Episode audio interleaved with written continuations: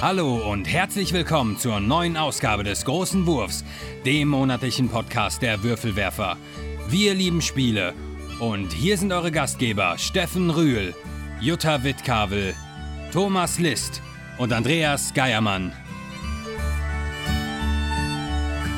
Willkommen bei den Würfelwerfern! Den bestaussehendsten Podcast around. Sieht nur keiner. Ja, schade. ja, hallo allerseits. Äh, Wir haben uns heute hier zusammengefunden, um nachher ein, äh, ein Überraschungsspiel dieses Jahres zu spielen, das wir kennengelernt haben, nämlich Whistle Stop. Und ein bisschen über Zugspiele zu sprechen. Tschu, tschu, tschu. Entschuldigen Sie, ist das der Sonderzug? Nein. Okay. Ja, Eieiei. Zum vielleicht, musikalischsten Podcast. wir fangen vielleicht erst mit der Rückmeldungsrunde an, oder? Ja, tatsächlich. Wir haben mal eine Rückmeldung bekommen zu einem technischen Problem, das auftritt. Oha. Und da würden wir euch gleich mal bitten, eventuell Feedback zu geben, ähm, damit wir erfahren, ob das ein weiter verbreitetes Problem ist. Und zwar äh, ist zumindest jetzt im Einzelfall, mir ist das aber auch schon mal passiert, ähm, aufgefallen, dass manchmal unsere Datei, wenn man die irgendwo abspielt, eine extrem lange Länge aufzeigt. Sowas wie, wir hätten Podcast von 15 Stunden. Ja, das war die XXL-Ausgabe. Das war eine XXL-Ausgabe.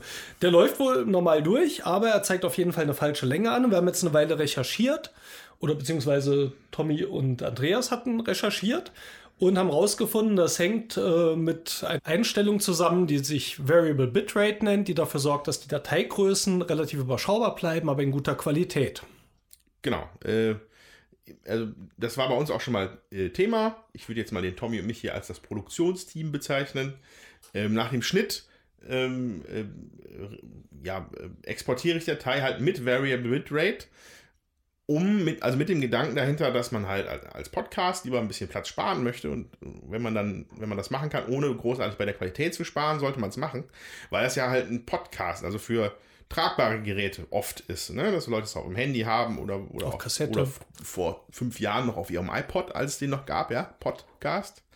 Mit dem Nebeneffekt, dass halt, dass dieser, dass halt manche, manche Abspiel-Endprogramme da halt äh, nicht so zurecht mitkommen. Ist natürlich jetzt die Frage. Daher die Bitte einfach, wenn ihr auch dieses Phänomen habt und euch das stört, ähm, meldet euch doch bitte kurz. Das hilft uns sehr, um einzuschätzen, ob wir da vielleicht was ändern müssen. Sonst würden wir es im Moment eher so lassen, dass wir kompaktere Dateien ausliefern, was eure Bandbreiten ein bisschen schont. Vor allem, wenn ihr vielleicht von unterwegs äh, downloadet. Ja, da wäre es nett, wenn wir was von euch hören würden. Ja, also ich denke, meines Erachtens müsste es halt in Online-Playern, sage ich mal, wenn man es jetzt in iTunes oder auf Soundcloud oder so hört äh, oder anderen Anbietern, ähm, Wir sind nicht öffentlich-rechtlich, du kannst. da dürfte dieses Problem eigentlich nicht bestehen, aber wenn man es runterlädt und bei sich im Player hört, da wird die Zeit höchstwahrscheinlich springen. Es ist natürlich doof, wenn man jetzt die Timestamps benutzt. Ja, da, da, Ähm, die sind aber tatsächlich dann Die ein haben wir auch noch nicht ja. umgesetzt. Ja, nur, nur. Ja, die bisschen Ja, und unsere, Die unsere angegebenen, Text. ja. ja. Gut, Timestamps, also ja. da bitte um euer Feedback. Timestamps. Dann würde ich sagen, habt ihr was gespielt? Wie jetzt? Wie Was? so, so Wenig. Spiele, Jutta, Brettspiele? was hast du denn gespielt? Wieso muss ich mal anfangen? Aber Ja, gut, ich so. fange an. Ich habe gespielt, äh, oder wir haben mit mehreren Leuten Escape Room das Spiel gespielt und da verschiedene ähm, Fälle, sag ich jetzt mal, nämlich den mit dem Virus und dem äh, mit dem Atom. Nuclear Countdown. Danke. Nochmal kurz, es geht um Escape Room, das Spiel von Norris. Ne, es gibt ja so viele Ja, Anbieter. genau. Ja, lag nach unserem Escape Room Podcast ja eine Weile rum. Und jetzt haben wir endlich mal ein paar mehr Fälle gelöst. Genau, und zwar haben wir mit Freunden gespielt, zwei Erwachsenen und die Svea hat mitgespielt. Das hat uns äh, gut gefallen, dass das Kind auch mal wieder Spaß hatte. Ja, ich muss sagen, ähm, der nukleare Fall, der ähm, hat mir besser gefallen. Der war, ähm, Zeitgemäß. nee, deswegen nicht, aber äh, straight durch, sag ich mal. Bei dem anderen gab es ein bisschen Verwirrung bei dem mit dem Virus.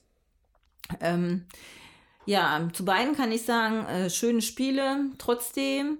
Ähm, da ist ja so ein Decoder bei, wo man dann diese Schlüssel reinstecken muss. Das ist immer auch ähm, sehr witzig, bis man dann die entsprechenden Schlüssel gefunden hat, um die dann da reinzustecken. Dann gibt es ein Pingeling. Äh, und dann darf man halt äh, mit dem zweiten Teil oder auch im dritten Teil des Rätsels weitermachen. So, dann gibt es auch äh, Hilfekarten, wenn man gar nicht weiter weiß. Und in dem Fall muss ich sagen, ähm, fand ich das mal gut, weil bei dem einen haben wir sie gebraucht und sonst waren wir aber immer schon vorbei. Das fand ich gut. Das hatten wir beim ersten Mal, als wir den ersten Fall gespielt haben, nicht. Da haben wir relativ häufig auf diese Hilfskarten zurückgegriffen und hatten da keine, ähm, also waren noch nicht so weit gekommen. Hm. Und jetzt beim zweiten und beim dritten Fall waren wir über, ähm, waren wir da schon drüber hinaus sozusagen. Hat mich das auch nicht so gestört, weil sonst fühle ich mich da sehr getrieben, sag ich mal. Ja, ähm, bei dem Decoder ist noch ganz witzig, wenn man diese Schlüssel, von denen gibt es, glaube ich, 16 Stück. Und je nach Rätsel, also sie tragen Zahlen, Buchstaben und so weiter, je nach Rätsel muss man die in der richtigen Reihenfolge in dieses Decoder-Ding da stecken. Wenn man es falsch hat, verliert man noch eine Minute Zeit, weil es gibt diesen Timer, der genau auf 60 Minuten beschränkt ist. Richtig. Was für mich ähm, diese Escape Room-Spiele irgendwie so ein bisschen knackiger macht als die Kosmos-Spiele. Wir haben damals drüber gesprochen, nicht, weil die jetzt schlechter oder besser sind. Ähm, aber ich mag das, dass du diesen Zeitdruck hast und ja, sie sind halt auch relativ gut ausgeglichen, auch mit den Hilfekarten, dass du halt auch knapp dran bist und es mal klappt und vielleicht mal nicht. Thematisch fand ich diesen Nuclear Countdown halt ziemlich cool. Also, wenn man äh, auf so einer Stadtkarte startet und man hat einen Hinweis, dass jemand äh, also diesen Anschlag verüben will mit einer Atombombe. Man muss die finden in dieser Stadt. Und es waren relativ ungewöhnliche Rätsel dabei. Also ich fand, die waren, teilweise habe ich echt gedacht, wie seid ihr jetzt auf die Lösung gekommen? Äh, da hilft es natürlich, wenn man da mit vier Leuten da sitzt. Das fand ich sehr schön. Von der Story her vielleicht das andere Szenario Virus geht darum, dass ein Virus äh, am Ausbrechen ist in einem Labor und man muss das innerhalb von 60 Minuten verhindern und findet da halt auch eine ganze Menge Hinweise. Was mir auch gut gefallen hat im Vergleich zu dem allerersten war, es war nicht mehr ganz so viel, ganz so fitzelige Feinheiten, die irgendwo yeah. drauf gezeichnet waren, was beim ersten Szenario echt störend war und man selbst mit Lesebrille und scharfen Augen kaum was erkannt hatte. Und das war jetzt bei den anderen nicht so schlecht. Ja, äh, das finde ich gut. Also wir haben das erste bisher nur mal gespielt, selber. Äh, genau das Problem hatte ich auch mit dieser Fitzeligkeit. Das fand mhm. ich manchmal ein bisschen doof. Äh, aber an dieser Stelle kurzer Geheimtipp von mir, ja. Äh, wenn ihr euch überlegt, boah, heute spielen wir mal Escape Room spielen nochmal, ja. Setzt euch schön in den Garten oder so, was zu trinken dabei, schönes Wetter, packt das aus. Batterien mitnehmen. Dann war nämlich auf einmal nichts mehr mit Exit Room bei uns oh, zu spielen. Das war ja. ein bisschen ärgerlich letztens. aber hey, naja. Also, Gut, weil, aber weil kann man vermutlich einen anderen Timer trotzdem noch benutzen. Ja, diese ja, aber Minute, dann, dann, dann ja, du kannst ja den Schlüssel nicht machen. Genau, ja, das, genau. Das, also ja, ohne Batterien ist, ist, man bei, äh, bei Escape Room das Spiel aufgeschmissen, leider. Das stimmt, das da, stimmt. Da machst du nichts. Das sollte man vorher testen und das hatte der Steffen auch Gott sei Dank vorher getestet. Kann man Guter denn, Mann.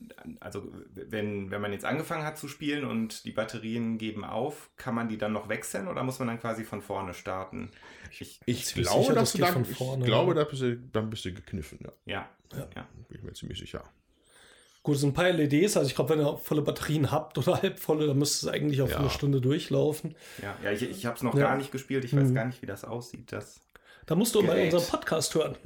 Also beschreiben wir das. Achso. Ja, ich, ich, ich, hatte, ich hatte den gehört, aber ich kann mich nicht dran erinnern. Wir haben ja noch eins übrig, Temple of the Aztec. Vielleicht spielen wir es einfach mal bei unserer Dienstagsrunde. Ja, ja das wäre doch eine ja. schöne Idee. Ja. Das ist, glaube ich, das Schwierigste, ne? Glaube ich, nach der Bewertung von den eigenen da.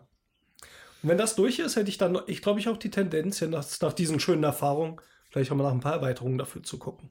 Ich glaube, gerade für schön. das gibt es mehrere. Ne? Gibt's mehrere, ja. Gibt's mehrere. Einen habe ich auch mal gespielt mit irgendeinem so Freizeitpark. Ähm, ja, sehr schön. Ja, dann mache ich gerade mal weiter, weil wir haben am gleichen Abend dann noch als Absacker was gespielt und das nennt sich Three Secrets. Von Martino Ciacciera, mein Italienisch ist nicht so gut, Molto und bene. Pierluca Sissi oder Zizi. Italien. Italien ist gar nicht bei der WM dabei, ne?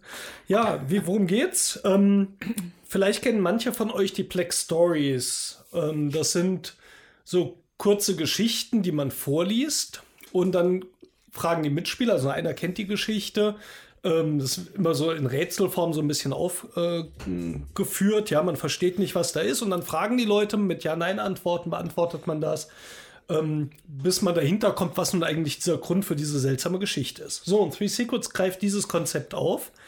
Ähm, einer, der sozusagen der Spielleiter dann dem Moment ist, zieht eine Karte und die haben dann so ein, äh, eine Zeichnung, also eine Schwarz-Weiß-Zeichnung. Und auf den Schwarz-Weiß-Zeichnungen sind drei Gegenstände farbig äh, markiert oder eingefärbt. Äh, ich habe jetzt hier zum Beispiel Sonny, das ist, äh, man sieht einen Mann, der durch so eine Wüste an so einem Auto vorbeiläuft, Waffe in der Hand und eingefärbt ist ein Rucksack, den er auf dem Rücken hat, eine Polizeimarke, die er am Gürtel hat und ein kaputtes Scheinwerferlicht am Auto. So.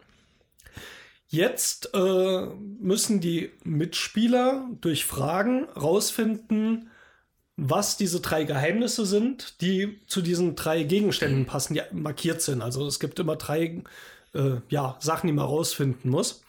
Und das funktioniert eben auch durch Fragen. Also man könnte fragen, wenn man das kaputte Scheinwerferlicht sieht, hat er einen Unfall gehabt? Dann sagt man entweder ja, hm. nein, nicht ganz Welche, oder ist irrelevant. Welches Schweindal hätten es denn gern? Genau. Das werden die wenigsten vielleicht noch kennen, aber ähm, wichtig dabei ist, es gibt eine App. Äh, es ist, es gibt Timer. Du hast immer fünf Minuten Zeit pro Rätsel, das zu lösen. Ähm, das heißt, der Timer geht auch dreimal auf fünf Minuten zurück. Also hast insgesamt 15 Minuten Zeit. Was es wirklich dann noch spannend macht, ist, ähm, wenn der, der die Geschichte hier kennt und also die äh, Karte vor sich hat, der kann Hinweise geben. Und zwar gibt es zu jedem Rätsel einen Hinweis, den er vorlesen kann, um den Spielern zu helfen. Wenn er das macht, muss man in der App aber auf den Taster drücken, dann wird die restliche Zeit für diesen Fall halbiert. Mhm. Und äh, insofern hat man da auch noch eine relativ interessante Entscheidung, äh, wann helfe ich. Wenn ich früh helfe, geht natürlich auch viel ja. Zeit verloren. Ich kann also eher ein bisschen länger warten, dann weiß man nicht, ob es noch drauf kommt. So, wenn man jetzt eins dieser Rätsel gelöst hat, dann wird der Timer resettet, geht wieder mit fünf Minuten los und man versucht halt bis zu drei, äh, Three Secrets, drei Geheimnisse zu lösen. Ähm, wenn man zwei oder eins hat, hat man halt eine schlechtere Wertung.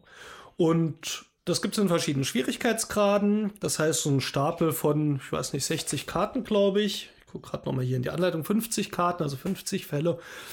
Und es war eigentlich witzig, hat mir ganz gut gefallen. Das ist so ein richtiges Absacker-Ding, gefiel mir ein bisschen besser als Black Stories, wo es einfach nur ja. so eine unverständliche Story oft ist. Ähm, hier kommt man dann ja durch diese drei Geheimnisse so auf drei unterschiedliche Geschichten. Ist jetzt nicht ganz so ähm, thematisch verbunden manchmal diese Geheimnisse. Also manchmal haben wir auch gedacht, okay, hm. kamen wir jetzt nicht drauf, ähm, hat aber auch nicht groß gestört. Ja, also das Raten hat schon Spaß gemacht. Was ja. mir daran gut gefällt, ist auch, dass es zeitlich begrenzt ist.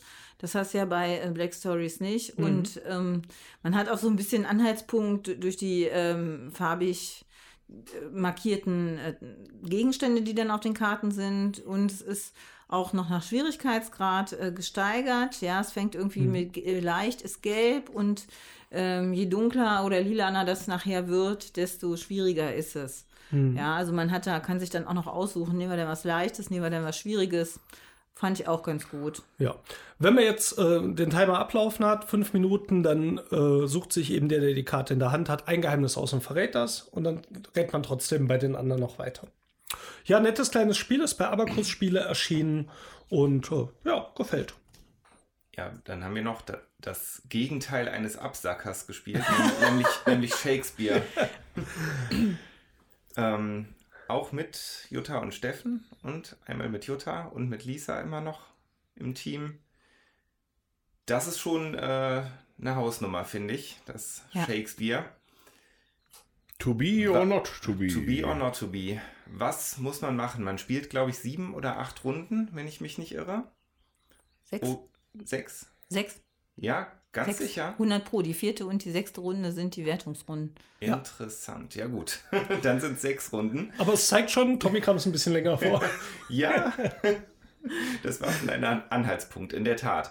Ähm, man heuert jede Runde einen Schauspieler an oder einen Bühnenbildner und dann baut, oh Gott, ich kann das Spiel, glaube ich, gerade überhaupt nicht erklären. Soll ich das übernehmen? Erklär mal das Spiel. Ja, also es geht darum, dass man ein Theaterstück aufführt, äh, eben in der Zeit von, von Shakespeare. Ähm, und man versucht da erstmal auf äh, die Siegpunkte bekommt man dadurch, dass man auf drei Achsen nach vorne läuft. Und zwar gibt es für jeden Akt so eine, eine Leiste, ähm, wo man mit seiner Figur nach vorne laufen möchte. Wie macht man das? Man hat prinzipiell so ein Worker Placement Ansatz. Das heißt, äh, am Anfang hat man vier Felder. Das sind entweder Schauspieler oder äh, Handwerker, Bühnenbauer oder Kostümbildner. Ähm, war das das richtige Wort? Ja, Kostümbildner, mhm. ne? Wo man äh, seine Aktionen mitmacht und da kann man zum Beispiel Kostüme kaufen äh, und Schauspielern zuweisen oder man kauft Bühnenteile, die man auf der Bühne verbaut. Jede Runde kann man aber auch noch äh, von ausliegenden Schauspielern, Bühnenbildnern, also anderen Handwerkern, sich eine Karte kaufen. Da muss man sogar ähm, und hat dann mehr Aktionsfelder. Ja. Um eben wie die Bühne weiterzubauen, Kostüme zu schneidern oder auf diesen Leisten nach vorne zu rücken. Ähm, was das dann auch ein bisschen tricky macht, man muss die Leute am Ende des Spiels bezahlen. Das heißt, die haben Kosten draufstehen, die muss man nicht sofort bezahlen, aber man muss halt fürs Ende vorsorgen. Und von also man hat am Anfang so, so Einsetzsteine, ähm, mhm. eben mit denen man äh, ja dieses Worker Placement macht. Am Anfang jeder Runde nimmt man eine bestimmte Anzahl, wie man möchte, von diesen Steinen in die Hand und bietet darauf, weil der, der die wenigsten nimmt, kommt in der Spielerreihenfolge zuerst dran.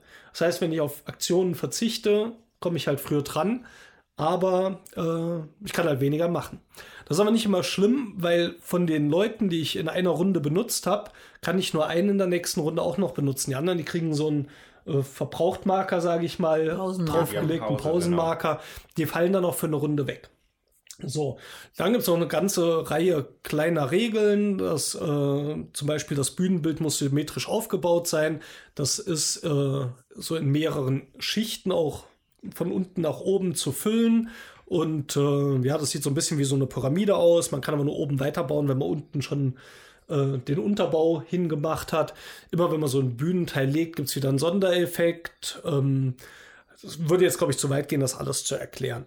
Ja. Was vielleicht noch wichtig ist, vierte, sechste Runde gibt es eben diese Kostümprobe. Ähm, wenn man dann Schauspieler hat und auf denen liegen drei Kostümteile, die es auch in unterschiedlichen Kosten gibt, dann wird auch noch mal so ein Sondereffekt abgehandelt, zum Beispiel, dass man auf Leisten nach vorne rückt, dass man Siegpunkte bekommt und ähnliches. Ja, es gibt auch noch mal einen Sondereffekt, wenn man einen Schauspieler mit drei Kostümteilen ausgestattet hat, abhängig ja. davon, wie hoch die Zahl insgesamt auf den Kostümteilen ist. Es gibt noch die Stimmungsleiste. Ja. Wenn man halt für eine gute Stimmung im Publikum sorgt, bekommt man äh, auch noch einen Bonus dann am Ende der jeweiligen Runde. Man kann aber auch die, äh, die Stimmung der anderen, also der Konkurrenten, verhageln. Dann verlieren die zum Beispiel Siegpunkte oder müssen im Akt ein Feld zurückrücken. Also, also ein relativ komplexes Spiel. Jetzt ähm, ja, ja. gehobenes Niveau, sage ich mal. Es gibt sicher noch komplexeres, aber es ist auch schon nicht ohne, ja. äh, das zu machen. Wie hat es ja. dir denn gefallen? Also ich finde, es ist ein Spiel, das man auf jeden Fall mal spielen kann. Ich finde aber, dass es nicht unbedingt ein Spiel für den Feierabend ist. Also zumindest ja. nicht nach einem langen Tag. Ähm, es ist alleine schon, äh, alleine schon dadurch, dass sich die Reihenfolge der Spieler jedes Mal ändert, ähm, ja. ist eine gewisse Konzentration vonnöten. Man hat ja jetzt auch schon rausgehört, dass es eine Menge zu tun und zu gucken gibt. Mhm. Da braucht man wirklich Konzentration und Aufmerksamkeit. Ja. ja.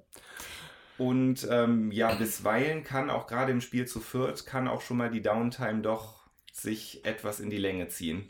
Ja, also ich, wir haben ja jetzt einmal, äh, zu, also ich habe einmal zu zweit, einmal zu dritt und einmal zu viert gespielt. Und ich muss ganz ehrlich sagen, zu zweit gefällt es mir am besten.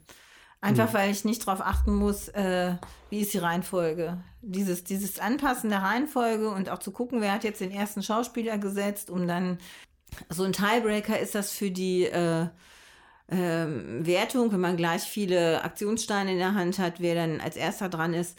Das ist so äh, nervig, darauf zu achten und zu gucken und das nachzuhalten. Das ähm, haben wir oft nicht hingekriegt. Also mhm. ich finde es total schön vom Thema her, mhm. aber ähm, ja, zu zweit. Ja, mir, mir hat es eigentlich auch ganz gut gefallen, aber so nach drei, vier Spielen habe ich da jetzt auch irgendwie so das Gefühl, wenn es überhaupt drei, vier Spiele waren, ähm, ja, es ist mir jetzt ein bisschen zu wenig Neues auch drin. Also ich glaube, der Wiederspielreiz ist für mich jetzt nicht mehr allzu hoch. Äh, ich würde mich ein bisschen schwer tun, es nochmal aus dem Regal zu holen. Obwohl es, ja, ist irgendwie komisch, weil es ist schon, eigentlich schon ein schönes Spiel. Aber ich glaube, es halt, vieles kommt einem doch irgendwie wieder bekannt vor. Jetzt hört man natürlich schon hier dieses, ah, noch ein Worker Placement Spiel, das meine ich aber damit gar nicht. Ich finde, Worker Placement kann immer wieder auch frisch sein, neue Sachen bringen. Ähm, ja, aber irgendwie finde ich es auch so ein bisschen standardmäßig gut gemacht, so. Aber ist irgendwie Ja. für mich nicht so das Highlight. Ja, ich fand Ja. die, also ich finde die Illustrationen ganz schön, Mhm. so persönlich. Und man, ja, man hat natürlich die ganzen Charaktere aus den Shakespeare-Werken, also nicht alle, aber Mhm. halt viele bekannte. Ja, ich finde, das spielt sich halt doch relativ ähnlich, ne? Also du kann, hast nicht die Möglichkeit, viele neue Strategien auszuprobieren. Du kannst einmal sagen, okay, ich gehe mal mehr auf die Kostüme oder aufs Bühnenbild und ähm, oder ne, man nimmt mal halt den oder jenen Schauspieler, weil die vielleicht eine andere Feder bringen oder so, also dass man auf einen anderen Leister ein vorgeht. Aber es ist ähm, äh, es ist jetzt nichts, wo man sagen würde, boah, das würde ich beim nächsten Mal äh, vielleicht komplett anders spielen Mhm. oder so. Ja, Das wobei auf jeden ich, Fall, ja. Ich, also genau das habe ich eigentlich probiert in den zwei Partien, die ich halt jetzt gespielt habe. Ähm, es hat sich aber trotzdem für mich ziemlich ähnlich bis gleich angefühlt. Ja. Obwohl ich versucht habe, wirklich unterschiedliche Taktiken zu Ja. fahren. Du hängst halt davon ab, was bleibt letztendlich noch liegen. Dann kommt wieder diese Spielerreihenfolge äh, ins Spiel.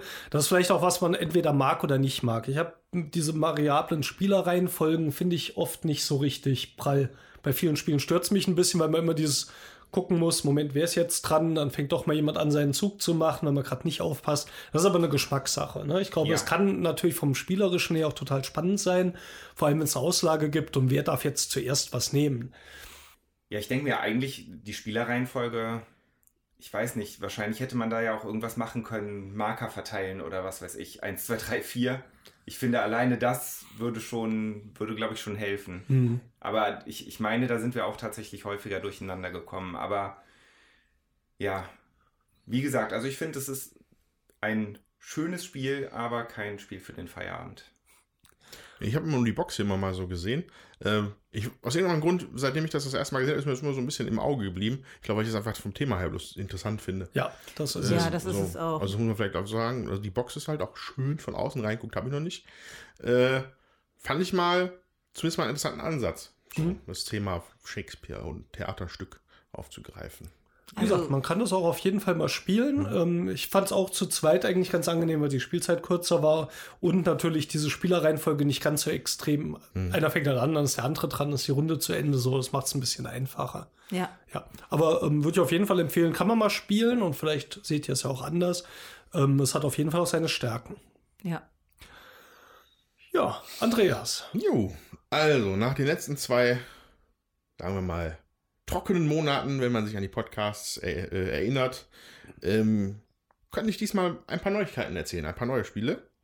Und zwar hab, kam ein schönes Paket bei uns an, weil, weil Talia es, äh, die Spiele ein bisschen runtergesetzt hatte. Und in diesem Paket befand sich zum einen schon mal Cottage Garden von Uwe Rosenberg. So, äh, das ist ja mittlerweile hier kein Geheimnis mehr, dass ich äh, Rosenberg gar nicht so schlecht dass ich ne? Rosenberg ganz, ganz okay finde. ähm, ein Trend, der sich bei Cottage Garden fortsetzt. Ähm, ähm, kurzer Überblick: Cottage Garden ist halt, wie es benannt ist, die Spieler pflegen einen kleinen Cottage Garden. Also, sie wollen ein kleines Beet anpflanzen äh, mit den bekannten Puzzleteilen, die es halt gibt bei ihm. Ähm, aber im Gegensatz zu dem zum Indian Summer ist es hier ist ein bisschen mehr Gameplay dran gehängt, finde ich. Also nennen halt Indian Summer so sehr fluffig, eigentlich so ein Rennen ist. Hast du hier noch so eine Punkteleiste, die so um das um das um deine Beete rumläuft. Auf denen sind dann immer drei blaue und drei orangene Klötzchen. Und äh, orangene Klötzchen sind für die Wertung von äh, Blumentöpfen, die du in deinem gepuzzelten Bereich hast. Und das, äh, und die blauen Klötzchen für, äh, ich glaube, so, so, ich weiß nicht, wie man das heißt, nennt, so, so, so, so, so Glocken, Glasglocken, die man auf so Setzlinge drauf macht, dass sie wachsen so. Also das sind dann die, wenn du so viele wie du von denen sammelst, gehen deine blauen Klötzchen weiter. Das heißt, auf der Siegpunktleiste sind dann Wertungen Genau, von, Stellen. Hm? genau, und äh, die, die, äh, äh, die, die Wertung für Blumentöpfe, die geht von 1 bis 20 durch. Entschuldigung, von 1 bis 15 und dann der letzte Schritt ist auf die 20. Während die blauen immer in Zweierschritten gehen und dann am Ende auch einen Sprung auf die 20 machen. Ähm, und äh, immer wenn man so ein Feld fertig gepuzzelt hat, wird es ausgetauscht und dann darf man immer werten. Dann entscheidet man sich, welches von den Klötzchen man nach vorne setzt. So, und das hat dann den zusätzlichen Effekt, wenn man das letzte Klötzchen einer eigenen, der eigenen Farbe vom Feld zieht, kriegt man noch einen zusätzlichen Blumentopf, mit dem du eine zweite äh, äh, Wertung in dem an. Du hast immer zwei Puzzlefelder, könntest noch eine zweite Wertung auslösen und immer wenn du aber mit irgendeinem plötzlich über so einen mittleren Bereich geht, gibt es eine Katze, was eine Art von Joker ist, die du platzieren kannst. So, und insofern hast du da so ein bisschen mehr Taktieren. Ähm, der Kern ist allerdings die Gärtnerei in dem Spiel. Die finde ich, sehr, finde ich sehr gelungen. Das ist ein, ein viereckiger Spielplan mit 4x4, 5x oder 5x5, ich bin mir nicht ganz sicher. Äh, auf jeden Fall Feldern, auf denen die Puzzleteile gelegt werden. Und außenrum zieht immer ein Würfel um dieses Feld rum. Das ist der sogenannte Gärtner. Und der Spieler, der dran ist, darf immer nur aus der Reihe nehmen, vor, vor der der Gärtner ist. Ah, So, das heißt, du kannst, du kannst hier viel mehr gucken, welche Puzzleteile, aus welchen du wählen kannst. So, und das geht dann, weil wir haben jetzt zu zweit gespielt, das ist halt, da wechselt es halt immer ab. Ich glaube, ab vier, also bei drei oder so, gleich- oder erst bei vier Spielern, dann sind auch die Eckfelder, dann sind auf einmal die Diagonalen in diesem, in der Gärtnerei, sind dann auf einmal auch interessant, um äh, Puzzleteile sich zusammenzusuchen. Und ich muss sagen, es hat Spaß gemacht, ist fühlte sich noch ein bisschen, bisschen mehr Fleisch am Knochen an, wie Indian Summer, aber spielt sich genauso fluffig runter und es gefällt mir halt gut. Es ist ein Uwe Rosenberg-Spiel von der, der Puzzle-Art, die mir alle halt gut gefallen bisher. wie rückt der Gärtner genau vor? Äh, einfach immer ein Feld, Immer pro, ein Feld. pro Spiel. Also immer Ah, ein, ein, setzt sich eine Reihe weiter, wenn der, wenn der Spielerwechsel ist. Mhm. Genau. Ich glaube, das ist so ein grober Überblick darüber. Also sehr schön gefällt mir. Ist halt, das ist, glaube ich, das erste der Trilogie, die er ja da machen möchte. Das erste äh, Cottage Gemacht Garden. hat, oder? Ich weiß nicht, ich glaube, Fest für Odin ist nicht das dritte. Nein, nein, äh, ähm, Spring Blossom ist, glaube ich, jetzt raus. Ist er jetzt schon raus? Also kann man vorbestellen, glaube ich. kommt Oder bestimmt ist schon, kommt dann ist zu schon essen da. wahrscheinlich. Also, Wird's dann, Ah ja, okay. genau, das, Vielleicht sollen ja drei Stück wie sein. hieß denn das andere, das erste in dieser Art, wo man auch puzzelt? Patchwork. Patchwork, das zähle ich immer dazu, das gehört aber nicht zu Nein, das Trilogie. gehört da nicht dazu. Ja. Wird, wird es nicht irgendwann langweilig jetzt, diese, also wenn man jetzt Patchwork, Indian Summer, äh, Cottage Garden, sind die unterschiedlich genug? Weil du machst ja doch irgendwie immer so. Hm. Ja, ähm, ich kann mir vorstellen, dass viele Leute nicht finden, dass das genug Unterschied ist. Für mich ist, ich finde diese, ich, ich weiß nicht, ich glaube, das ist immer so ein, das Gesamtpaket spricht mich immer so an. Mhm. Die Ästhetik, das Puzzeln und äh, zumindest für mich sind, die- sind die Unterschiede da, äh, die sind zumindest, äh, also die sind auffällig. Es ist nicht ist wahnsinnig großartig unterschiedlich. Du puzzelst dir so ein Feld voll und fertig. Mhm. Aber wie du die Puzzleteile bekommst, das ist immer unterschiedlich. Ja. Und du musst anders und du musst unterschiedlich an Sachen rangehen.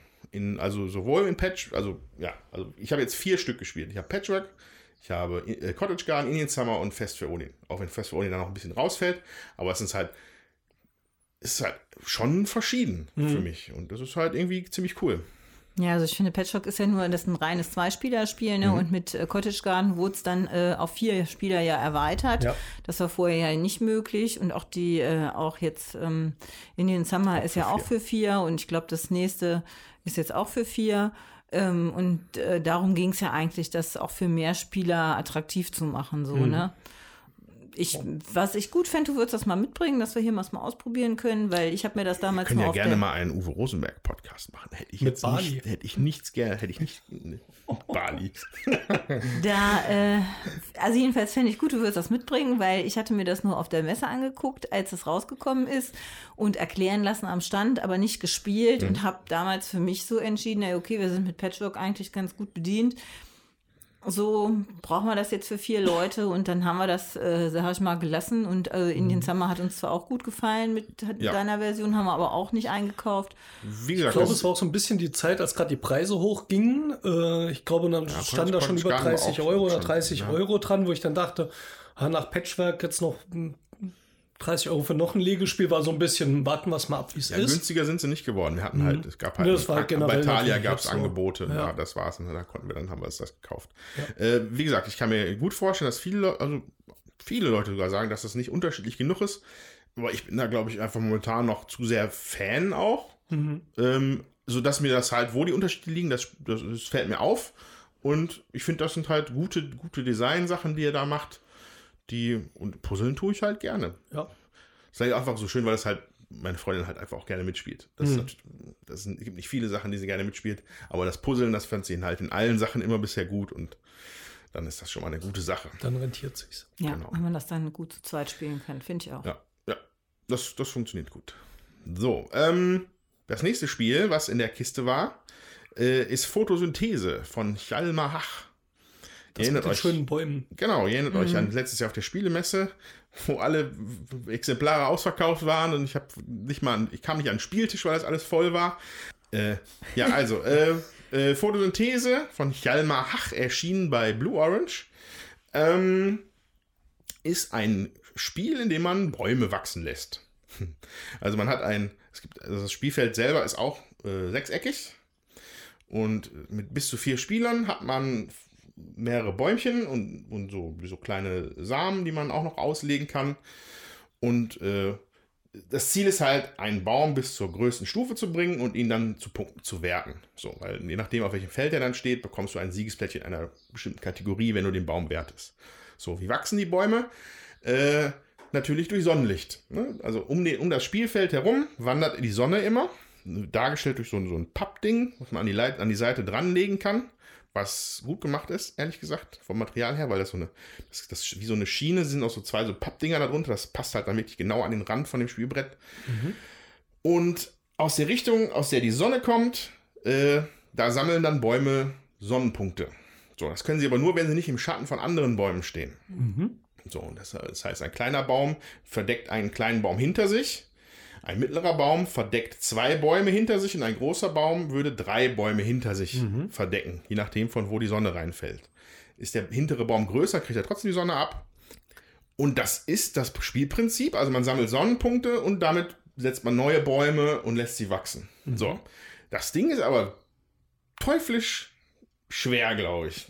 Mindestens schon mal, wenn man, also bestimmt bei vier Spielern. Mit zwei Spielern ging's. Man kommt sich nicht so sehr ins Gehege. Aber mit vier Spielern ist es, glaube ich, ein echter Hirnschmelzer. Das, also ich habe es noch nicht mit vieren gespielt. Ich freue mich darauf, das bald mal mit vier Leuten zu spielen. Aber dadurch, dass du da taktieren musst, wie die Bäume, und dann musst du aber auch schon zwei Züge weiterdenken, dann kommt nämlich die Sonne von da und dann äh, ein feines Spielchen. Ganz simple Regeln, sind nur drei Seiten, aber, aber oho. Und die Sonne kommt aus sechs Richtungen. Dann, Genau, ne? an, je- an jedem von den sechs Ecken des Sechsecks, Ja. des sechseckigen Spielfelds kommt, aus der Richtung kommt dann die Sonne. Was wir, glaube ich, noch nicht gesagt haben, die Bäume sind ja richtig so kleine zusammengesteckte Genau. 3D-Modelle. Das heißt, das sieht so richtig wie so ein kleiner sehr schön Wald aus. aus. Sieht sehr schön aus. Ja. Ähm, ja, ich hatte es auf der Messe gesehen. Ich fand auch, es sah super aus. Aber als ich gehört habe, was man macht, hatte ich auch so gedacht, das klingt schon reichlich abstrakt und äh, anstrengend fürs Gehirn. Ich schone mein Gehirn ja eher bei sowas. ich mag es lieber thematisch. Das hatte mich so ein bisschen abgeschreckt, muss ich sagen. Zu zweit ist es eher noch fluffig oder? Ich, weil ich, also, ich hatte den Eindruck, dass es, man spielt da ein bisschen mehr noch nebeneinander her. Man sammelt sich die Punkte und guckt nur so ein bisschen, weil man sich einfach nicht so oft im Schatten gegenseitig, den Schatten nicht aufeinander will. Man könnte das, glaube ich, sehr aggressiv spielen, indem man, weil man seine Samen immer verteilen kann. äh, Dann könnte man sich immer weiter auf die andere Seite zum Spieler, anderen Spieler bewegen und dann, wenn da die Bäumchen wachsen, fällt der Schatten unter Umständen ungünstig für, das, Gegen- für den Gegenüber. Äh, aber eigentlich ist da genug Platz für zwei Spiele, dass wir halt alle so halbwegs so ein Wäldchen da hinkriegen können. Ähm, ist aber ist, ist, ist wirklich knifflig. Ähm, eine Sache, die mich da ein bisschen gestört hat, war, ähm, wobei das mit zunehmender Erfahrung sich ändern wird, man hat ein Tableau, auf dem stehen Bäumchen drauf. Und das ist der Vorrat, aus dem du kaufst. So, und das, das kostet verschiedene Sonnenmengen an Sonnenpunkten. Dann nimmst du die Bäumchen von dem Tableau runter und stellst sie neben das Tableau. Und dann darfst du sie erst pflanzen. So, wenn aber ein Baum oder ein Samen wieder zurückkommen, würden die, gehen die aufs Tableau. Wenn da kein Platz mehr ist in der Spalte, gehen die in die Box. Das heißt, dann ist das Bäumchen für immer weg für die Partie.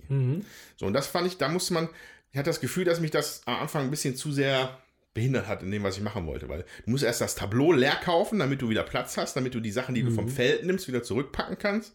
Äh, das war mir so vielleicht ein bisschen zu viel Verwaltungsaufwand. Äh, ich habe auch erst zwei Runden gespielt jetzt. Das wird sich, glaube ich, noch ein bisschen einpendeln. Wo darf man denn die Bäume pflanzen? Frei? Oder ist man da irgendwie. Äh, man fängt an am Rand. Jeder, also man darf zwei kleine Bäume an einer beliebigen Randstelle von Feld pflanzen. Und danach kommt es halt darauf an, wie du die Samen verteilst. Also wenn du einen Samen einsetzt, dann kannst du ihn von kleinen Bäumen aus ein Feld entfernt setzen. Von einem mittleren, mittleren Baum zwei Felder und von Ah, einem ja. großen Baum drei Felder halt. So, und wo du dich dann platzierst, ist egal. Also darf halt kein anderer Baum sein. Und, und so, so wächst das. Und das wirkt, sieht sogar relativ organisch aus, wenn es dann irgendwann mal fertig ist. So, mhm. oh, guck mal, einen kleinen schönen Wald gebaut. Schön. Äh, macht Spaß. Das, man kann es wohl auch noch mit einer etwas verschärfteren Version spielen. Äh, steht in den Regeln drin, wenn man ein bisschen Erfahrung hat, dann darf man nämlich nicht mal mehr in den Schatten was reinpflanzen oder was wachsen lassen, was im Schatten ist. Also dann, dann wird da nicht nur einfach keine Sonnenpunkte generiert, sondern man kann halt gar nichts machen an mhm. der Stelle. Und ich glaube, da wird es dann richtig brainy. Mhm. Und wie gesagt, mit vier Spielern glaube ich alle mal, weil dann wird es da echt eng und alle streiten sich ums Sonnenlicht und ist ein schönes Spiel meiner Meinung nach. Ästhetisch ist es ganz toll, die Box mhm. ist super, das Material ja. ist schön. Äh, es gibt, also was ich nachvollziehen kann, also ich habe ein paar Beschwerden gesehen im Internet, dass wenn man die Bäumchen zusammenbaut, dass manche Leute einfach ratzfatz welche kaputt hatten.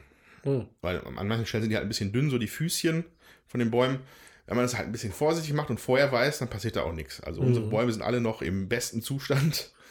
Äh, ist ordentlich was zu pöppeln. Ne? Ist ja auch.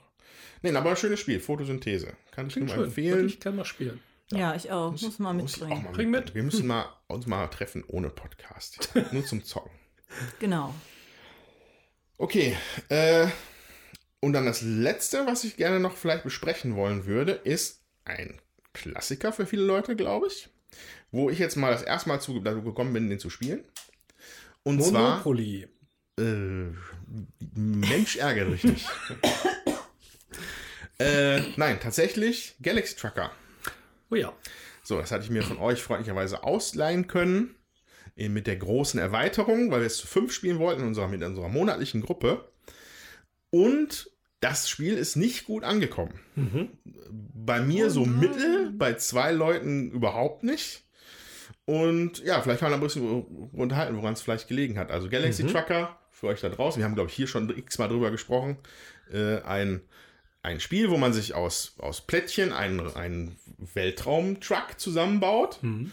Und wenn man dann fertig ist, werden die in Kolonne losgeschickt und ab da äh, passieren schlimme Dinge. Passieren schlimme Dinge. So heißt auch die eine Erweiterung, ne? Schlimme Dinge. Wir haben alle sehr lustige Namen. Ja. Genau. So, und, und bei uns so der Konsens war, das mit dem Bauen ist ganz lustig. Wir waren ein bisschen überfordert, weil wir ja. durch die fünf Spieler mussten wir die Teile aus der Erweiterung mit, mit reinnehmen, auch die mhm. Plättchen, weil du sonst nicht genug Plättchen hast. Ja. Und da wird es dann schon ein bisschen crazy, weil die unterscheiden sich dann auch optisch nicht so viel.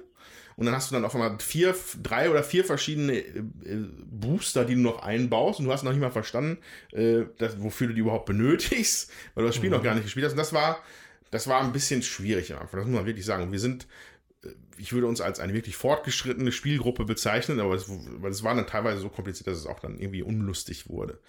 Ja. Äh, also wir hatten dann die ersten Runden haben wir dann, die erste Runde haben wir gebaut ohne Zeit, weil ich gedacht habe, lass uns erstmal das in ganz in Ruhe bauen trotzdem, es kamen immer die gleichen Fragen, was ist das hier, wofür brauche ich das, was ist das? Und ähm, ja, also fünf, diese Fünf-Spieler-Variante kann gronkelig werden. Mhm. Da kann ich noch gleich auch noch mehr zu sagen, weil an einer Stelle ist es noch viel gronkeliger, meiner mhm. Meinung nach. So. Äh, aber das Bauen war halt cool für uns. Da können wir vielleicht noch mal kurz sagen, die ganzen Teile liegen verdeckt in der Mitte. Das ist eine okay, Riesenmenge ja. an äh, Teilen, alle viereckig. Und die Grundregel ist, man darf immer mit einer Hand ein Teil nehmen, sich das angucken, eventuell wieder offen hinlegen, wenn man es mhm. nicht will, oder man verbaut es. Oder man hebt sich für später auf, ja. so als Sonderregel. Aber generell entweder verbaut man es oder man legt es hin, dann liegt es offen, die anderen sehen das. Mhm. Und äh, ja, das passiert normalerweise noch unter einem gewissen Zeitdruck. Ähm, und ja, tausend Hände, die suchen irgendwie verzweifelt ja. noch einen Antrieb, der irgendwo passt oder so. Und gleichzeitig versucht man halt einen Antrieb zu haben, Laser in verschiedene Richtungen, weil später Meteoriten kommen und ähm, Raumpiraten, man hat Crewquartiere, die man kommt? benötigt, Schilde. Schilde, kommen ganz viele Sachen. Das ist im Grundspiel ja schon nicht ganz wenig. Insofern kann ich mir vorstellen, dass es vielleicht wirklich auch ein Problem ist, wenn man im Fünf-Spieler-Spiel direkt auch mit einer Erweiterung spielen müsste. Ja. Das kann ich mir vorstellen, dass das echt hart ist. Ähm, genau, also das wollte ich gerade noch mal fragen. In der, also diese Fünf-Spieler-Erweiterung, die gibt nicht nur noch mal die zusätzlichen Plättchen des Grundspiels dazu, sondern es kommen auch noch zusätzliche genau. dazu. Okay. Ja, ähm, also und, und, auch und ohne die wird es halt nicht reichen, wohl.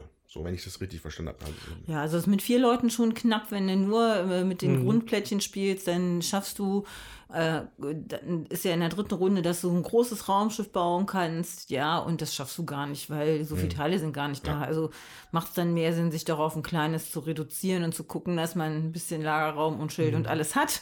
So, und dann vielleicht nicht von so vielen Sachen getroffen wird. Was schön war, die, also das halt die Box ist halt die große Erweiterung, die ich noch mit dabei hatte.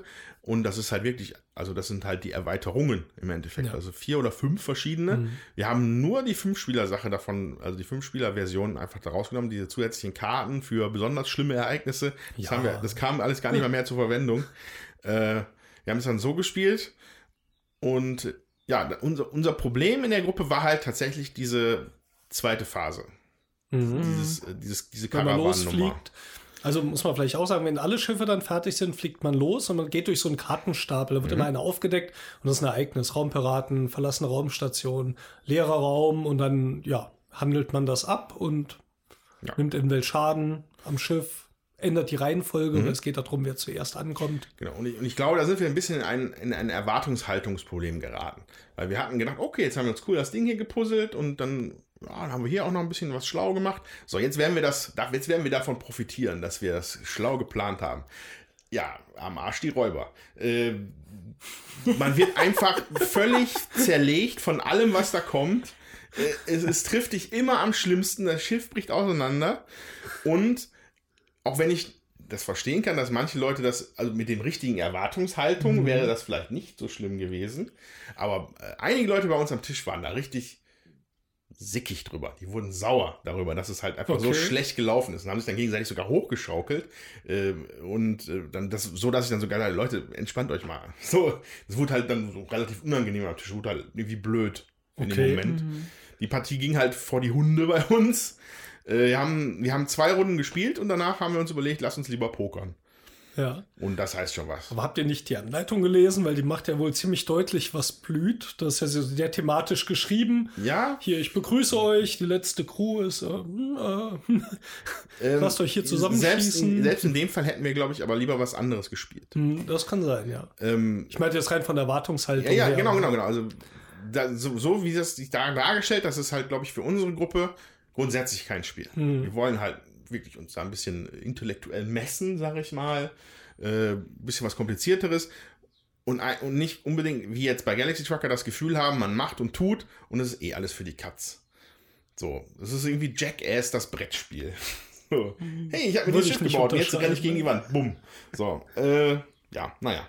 Also ich kann das gut nachvollziehen, weil mir geht das immer so, ich bin sowieso beim Puzzle grundsätzlich die Letzte, weil die anderen das irgendwie alle wieder viel schneller blicken, wo sie ihre Dinger da hingebaut haben.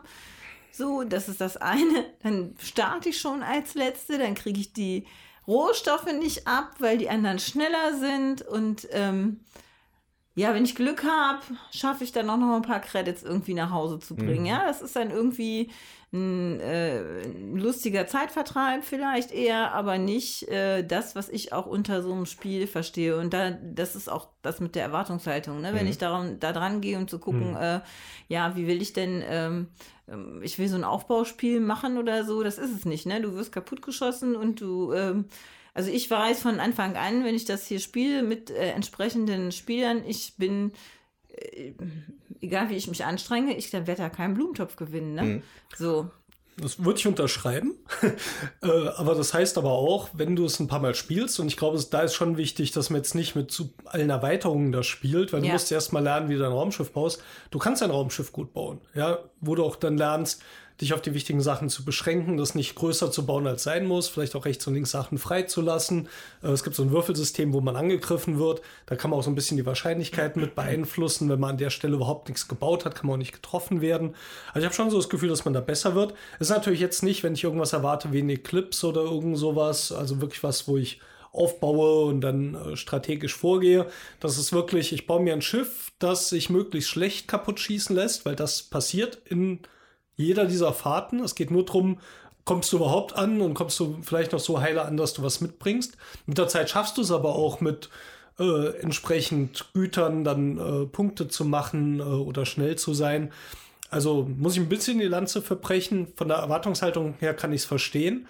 Aber ich glaube, das ist dann vielleicht auch ein bisschen ungünstig gelaufen mit dieser Fünf-Spieler-Variante. Äh, plus, ja, wo, was für ein Spiel erwartet man überhaupt? Man hat ja auch ähm, beim Raumschiffbau die Möglichkeit, zumindest in einen Teil der Karten, die einem später begegnen werden, begegnen werden, schon reinzuschauen, mhm. was einem natürlich Hat halt jetzt original nicht, niemand gemacht, weil alle mit dem Puzzle Anfang, ja, ja. Ich, ich wollte gerade sagen, es, das bringt einem natürlich auch erstmal nicht so viel, wenn alle das Spiel noch gar nicht kennen und die Karten halt gar nicht so deuten können. Und, Aber wenn man es ein paar Mal gespielt hat, dann macht das natürlich durchaus großen Sinn, weil man sich dann doch auf bestimmte Ereignisse ja. vorbereiten kann. Ja, da, ja, da ist auch ein Punkt, auf den ich gleich dann noch kommen werde. Ähm, aber nur zu dem, was du gesagt hast, gerade mhm. Steffen. Ähm, für mich, für, für mich und ich glaube für die Gruppe hat das da mit dem, mit dem, also dieses, so ein Belohnungssystem sozusagen. Mhm. Das hat in dem Spiel nicht gut funktioniert. Mhm. Ja. Du baust und du kommst halt unter Umständen einfach nur noch mit, mit so einem, mit so einem Antrieb an. So. Ja, ist doch geil, du kommst angekommen. Nee, das ist halt, es war halt sehr unbefriedigend. Ja, so. kann äh, ich ja nachvollziehen. Und, äh, also da, da, da, das ist einfach, du hast im zweiten Teil des Spiels, äh, ja, erntest du nicht die Früchte, die du vorher gesät hast. So, äh, klar, wenn du das Schiff halt super gut baust, mhm. aber dann kannst du dich halt immer noch zerlegen. Ähm, ich weiß nicht, vielleicht, also es kam einfach nicht sonderlich gut ja. an. So, was aber noch ein bisschen zum Thema Gronkeligkeit, mhm.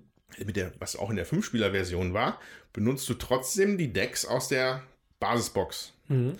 Und wenn ihr das vielleicht noch vor Augen habt, wenn da zum Beispiel äh, diese Planetenkarten sind, ja. Die sind alle maximal für vier Spieler ausgelegt. Ja, mhm. dann kriegt so. der fünfte ja gar nichts. Ja, eigentlich nicht, aber die Regel ist dann halt, dass man soll die Karten alle benutzen, um dann der erste Spieler, also ein Spieler darf sich entscheiden, ein, ein Feld doppelt zu belegen. Ah. Der kriegt dann eine, eine, eine Ressource seiner Wahl weniger oder also mhm. was auch immer er da bekommt. Mhm. Danach ist die Option aber vom Tisch. Mhm. Dann darf kein anderer dürfte sich noch da draufsetzen fühlte sich für mich wie eine aufgesetzte Regel an, damit mhm. man halt mhm. irgendwie diesen fünften Spieler ja. da dran geschraubt mhm. kriegt. Ja. Äh, fand ich nicht ideal gemacht. So, also da hätte man vielleicht nochmal ein neues Set an Karten machen können oder Auf sowas, aber Fall, ja. also das wäre halt vielleicht drin gewesen. Mhm. Und was du gerade sagtest noch, Tommy, der Punkt, ähm, dass man ja in die Karten gucken kann. Wenn du da als neuer Spieler drauf guckst, weißt du nicht mal im Ansatz, was das da heißen soll. Ja, ja. Weil ich klar. finde, das Layout und sowas ist nicht sonderlich gut bei Galaxy Trucker. Und das, also es sieht erstmal, also es ist halt auch zehn Jahre alt, so, das muss man sagen. Ne? Mhm. Ich glaube zehn oder sowas, ein bisschen mehr vielleicht sogar. Äh, die Lesbarkeit von vielen Sachen, allein schon von der Schriftart mhm. von diesem Spiel, ja. ist nicht gut. Und auch, auch diese, die, diese Teilchen sind nicht sonderlich, also teilweise nicht gut zu unterscheiden. Mhm. Und das war, das kam einfach noch on top, so ein, so ein bisschen so ein ja. schlechterer Eindruck, den wir mhm. davon gewonnen haben. Also würde ich mal sagen, schon auch so ein typisches Flader Schwartil-Spiel, vor allem von den Älteren, mit ziemlich ausufernder Regel auch. Ich finde, es dauert relativ lange, bis man überhaupt mhm. dann zum Spielen kommt, ja. auch wenn die schön geschrieben ist. Und dafür ist dann das Spiel nachher, ja, vielleicht auch ein bisschen dünner, als man es erwarten würde. Mhm. Ähm, das, also das wäre jetzt eher so der Kritikpunkt den ich äh, vermutlich anbringen würde, mhm. an dem Spiel da reinzukommen, finde ich total schwierig. Ja. Wenn du es dann ein paar Mal gespielt hast, dann ist es wirklich auf Dauer auch einfacher, dann mhm. reinzukommen. Mhm. Deswegen muss heute spielen, komme ich damit ganz gut klar. Ist aber auch so ein Spiel, das spiele ich so vielleicht einmal im Jahr und da finde ich es auch mhm. witzig. Ähm, aber ist jetzt nichts, was ich jetzt ganz oft spielen würde mhm. oder so. Aber es klingt für mich so ein bisschen, als ob diese Fünf-Spieler-Erweiterung ein großes Problem wäre. Also ich glaube erstens zumindest nicht, nicht sonderlich elegant, ja. finde ich. Also das finde ich erstmal ein No-Go, dass man bei so einem komplexen Spiel erstmal, bis man die ganzen Teile kennt, schon die ganzen Erweiterungsteile dazu nimmt. Mhm. Ja, dann fängst du eigentlich normalerweise auch nach der normalen Regel an, erst mit so einer bisschen abgespeckten Version mhm. zu spielen.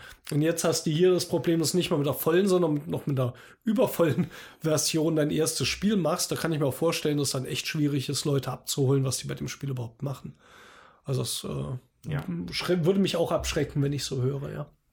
Glaube ich auch. dann noch eine Sache, die ich noch sehr, die wir alle aber irgendwo lustig fanden. Äh, völlig unintuitiv. Die Position, also gefühlt, die, also die, wenn, wenn das und fertig ist, werden ja die, die Pöppel von den Spielern auf diesen Kreis gesetzt, mhm. mit diesen Pfeilen. Mhm. mhm. So, die Pfeile zeigen alle nach links. Mhm. Und eigentlich grundsätzlich geht es immer nur nach rechts. Alle fahren immer nur rückwärts. Mhm. Und haben das hat uns teilweise total verwirrt, ob wir das jetzt falsch gespielt haben, aber man setzt ja, je nachdem welche Aktion macht, wird man so und so viele Tage zurückgesetzt. Ja. Äh, da kam jetzt dann für mich auch nicht so, unsere Karawane schreitet jetzt voran in, durch den Weltall. So ein Gefühl kam da gar nicht auf, sondern nur so ein gronkeliges, okay, jetzt, jetzt ziehe ich nach hinten und noch, und ja, was ist denn das jetzt? Das fanden wir alle irritierend, ja. aber hat funktioniert, aber. Macht ja auch thematisch Sinn. Also du wirst ja gefragt, willst du auf dem Planeten landen und jetzt handeln und dann verlierst deswegen, du Tage. Ne? Sonst müsstest du ja alle anderen Spieler nach vorne setzen. Ja. Ja, das wäre natürlich ja, ja. irgendwie da, äh, wäre das aufwendig. Ne? So ist es einfacher, aber es ja. ist halt nicht intuitiv. Ja. Was erinnert mich so ein bisschen an viele Sachen von Flader Schwartil-Spielen, mhm. äh, auch im Wandel der Zeiten oder sowas, wo wir echt auch Probleme hatten, am Anfang da reinzukommen, wie das mit diesen Ressourcen oh, ist furchtbar. und so. Also hat er nicht immer die naheliegend, also sie sind schon nicht spielmechanisch unclever, die Lösungen, mhm. aber sie haben immer sowas, wo man drüber stutzt und stolpert und was den Einstieg echt schwierig macht. Mhm. Auch wer ist das andere Space-Spiel hier? Space Alert. Mhm. Also, ob du das schon mal gespielt hast. Mhm. Ist so ein hektisches Echtzeit-Kooperationsspiel, eigentlich auch total witzig. Aber du liest erst mal anderthalb Stunden, glaube ich, auch die Regeln, bis du es verstanden hast. Äh, ist dann lustig, geht aber immer zehn Minuten lang. Übrigens, wenn dir das Spielgefühl von Zerschießen während bei Galaxy Trucker schon nicht gefällt, Kein dann ist Space, Alert, Alert absolut das Falsche. Das ist das Gleiche, nur unter Zeitdruck und ähm, zehn Minuten pure Hektik, also so wie zwei Tage im Büro, kurz vor Milestone. das heißt dort in zehn Minuten komprimiert. Aber es hat das gleiche Problem, eigentlich super schön geschrieben und lustig und ja, es ist äh, echt schwierig reinzukommen und dann musst du ein paar Mal hintereinander am besten spielen.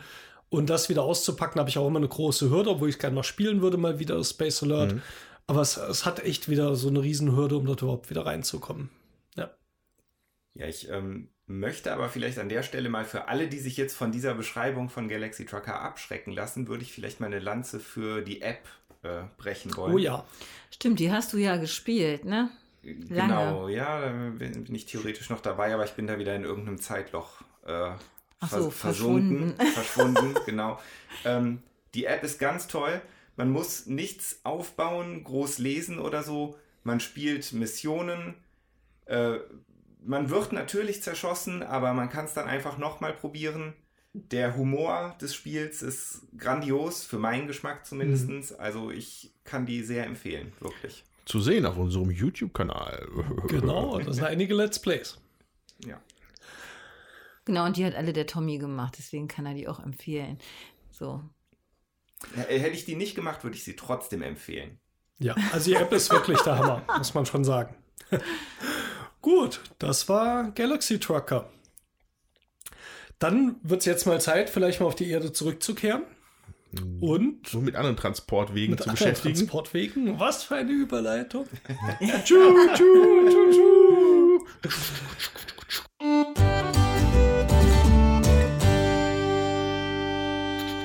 Ja, ich würde mal ein bisschen erzählen. Wir waren beim Spielertreff im Siegen, in Siegen, ja. äh, den Daniel und Katrin organisieren. Ähm, und da ist uns ein Spiel auf den Tisch gekommen, von dem ich noch überhaupt nichts gehört habe. Ich glaube, Jutta, du hast mal was gehört, weil Chris genau. von Victoria Pater äh, schon darüber berichtet hat. Das Spiel heißt Whistle Stop, also so Pfeife, Whistle, äh, so eine, ja, wie so eine Schaffnerpfeife ja. von der Bahn. Ähm, ist erschienen bei Bézier Games und der Designer heißt Scott Caputo. Scott Caputo.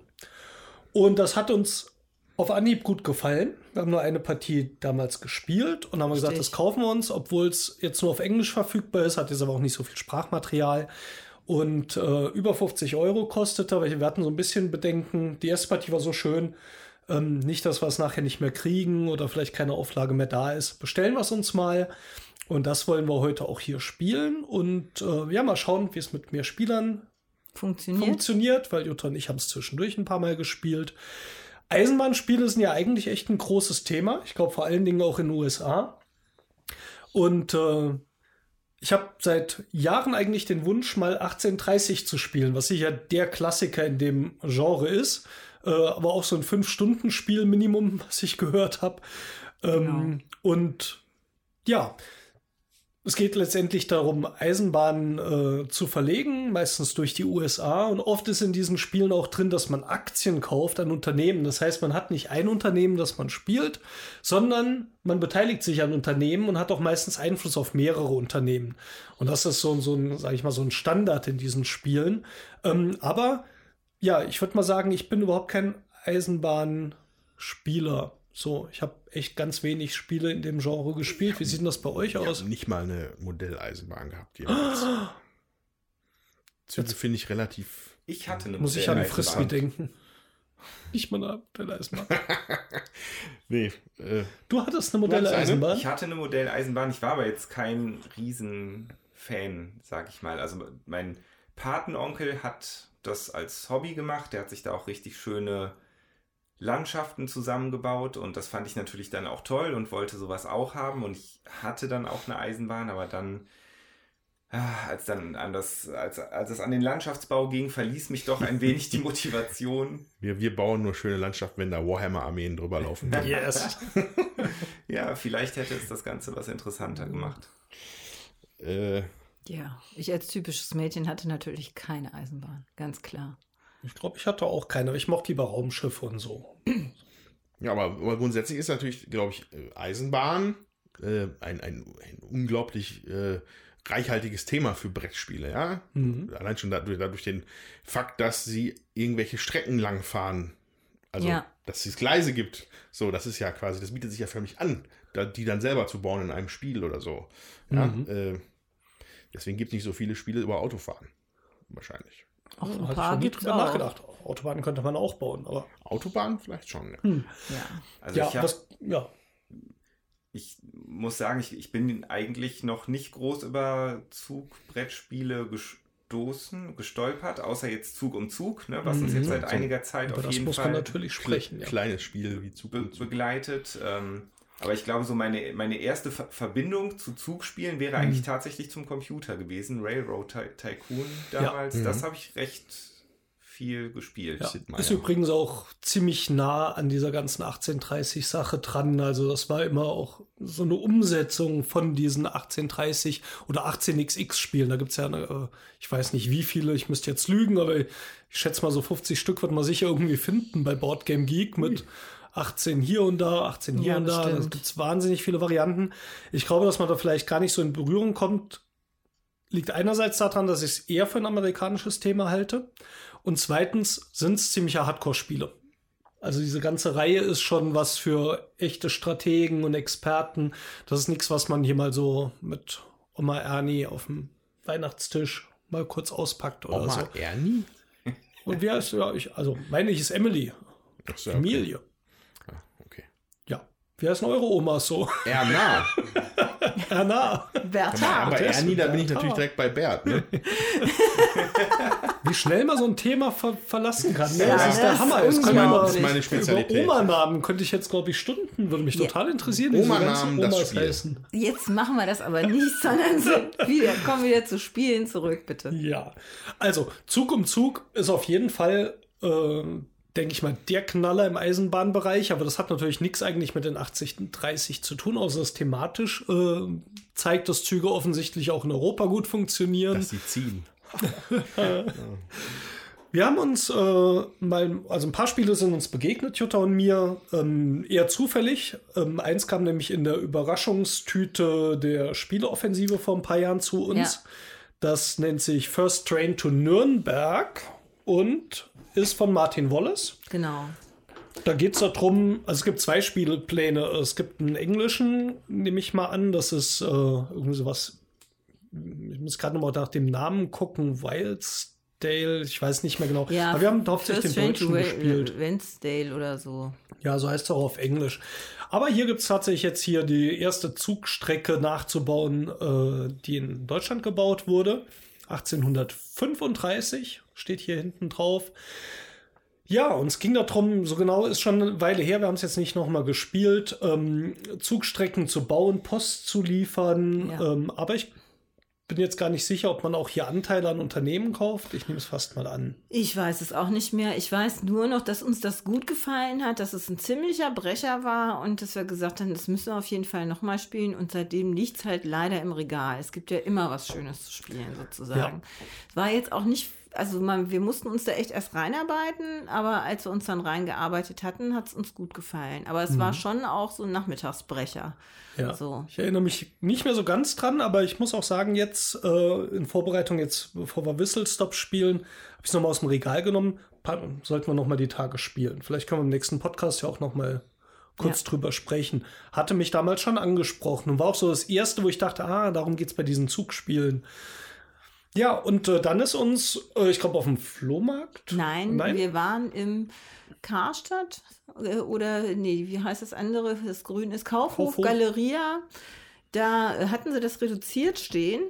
Und dann Chicago haben wir mal Express. eben, genau, Chicago Express von Harry Wu.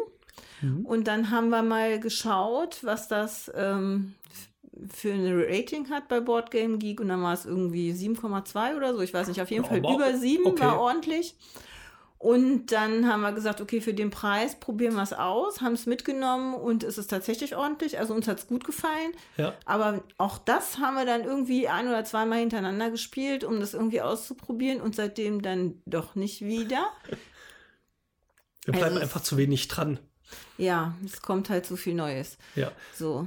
Ich lese gerade mal vor, weil das ist auch wieder typisch, wie diese Spiele funktionieren. Die Spieler versuchen in Amerika des ausgehenden 19. Jahrhunderts möglichst hohe Profite durch Beteiligungen an aufstrebenden Eisenbahngesellschaften zu erzielen.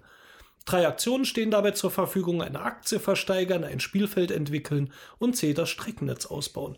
Also hat sich gezeigt, durch wenig Aktionen konnte man da viel machen. Und der Gag war auch hier wieder, äh, man entwickelt auch diese Eisenbahngesellschaften die gehören dir aber nicht unbedingt. Also genau. kannst halt die Aktien ausgeben und zum Verkaufen von anderen äh, Unternehmen auch Aktien kaufen und gewinnst halt dadurch, was hat nachher den höchsten Wert. Das ist auch das, was bei den 1830 Spielen so ein Kernmechanismus ist und super viel Rechnerei ist. Deswegen wird allgemein empfohlen, verfügbare Computerprogramme zu benutzen, um diese Entwicklung des Aktienpreises möglichst automatisch berechnen zu lassen. Hm. Das soll ein bis zwei Stunden Spielzeit sparen. Boah.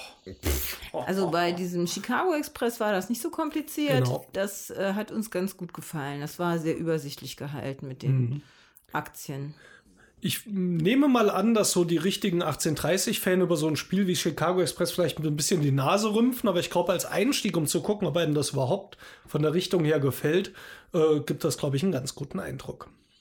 Ja, und dann gibt es ja irgendwie noch Spiele, die eigentlich ähm, so mit Aktien nichts zu tun haben, sag ich mal, aber ähm, trotzdem Strecken legen, genau, das ist äh, Zug, um Zug. Zug um Zug, genau, aber auch Metro, was mhm. ähm, ja schon, wir haben die alte Ausgabe, das ist ja letztes Jahr von Queen Games nochmal neu aufgelegt worden. Und das kann man, das fand ich damals auch sehr schön, von zwei bis sechs Spielern spielen. Man hat dann halt entsprechend mehr oder weniger Züge. Also bei zweien hat man halt ganz viele Lokomotiven und bei sechs hat man halt deutlich weniger. So. Mhm. Aber das, da legt man eben Züge von außen in die Mitte und wenn es ganz dumm läuft, dann äh, kommst du nicht bis zur Mitte, sondern irgendjemand anders legt ein Plättchen mhm. und äh, dein Zug wird umgelenkt. Metro ist natürlich hier jetzt die U-Bahn in Paris. Paris.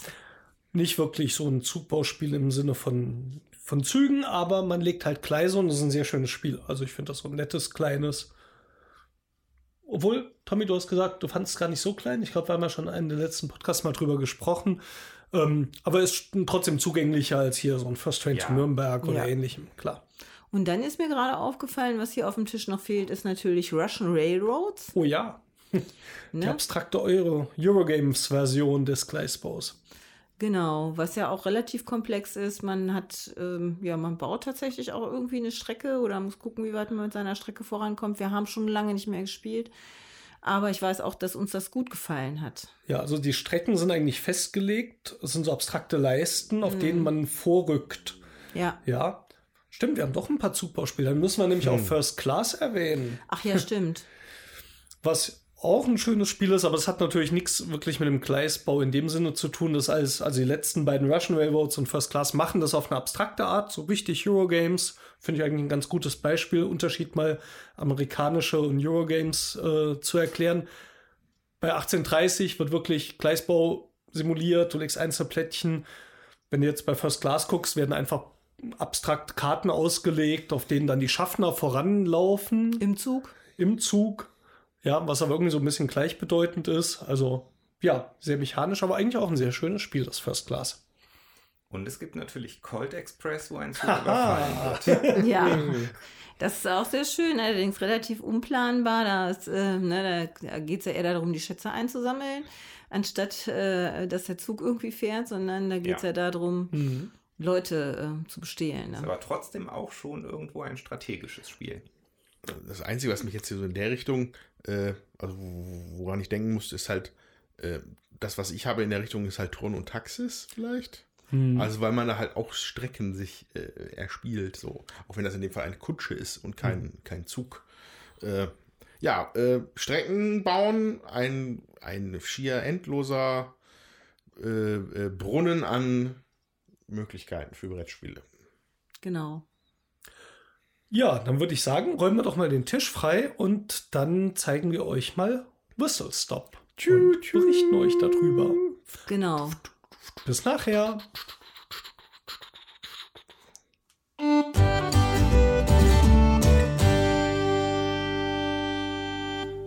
Wir haben für euch Whistle Stop gespielt. Nur für euch. Nicht Nur für, uns. euch, nicht für uns.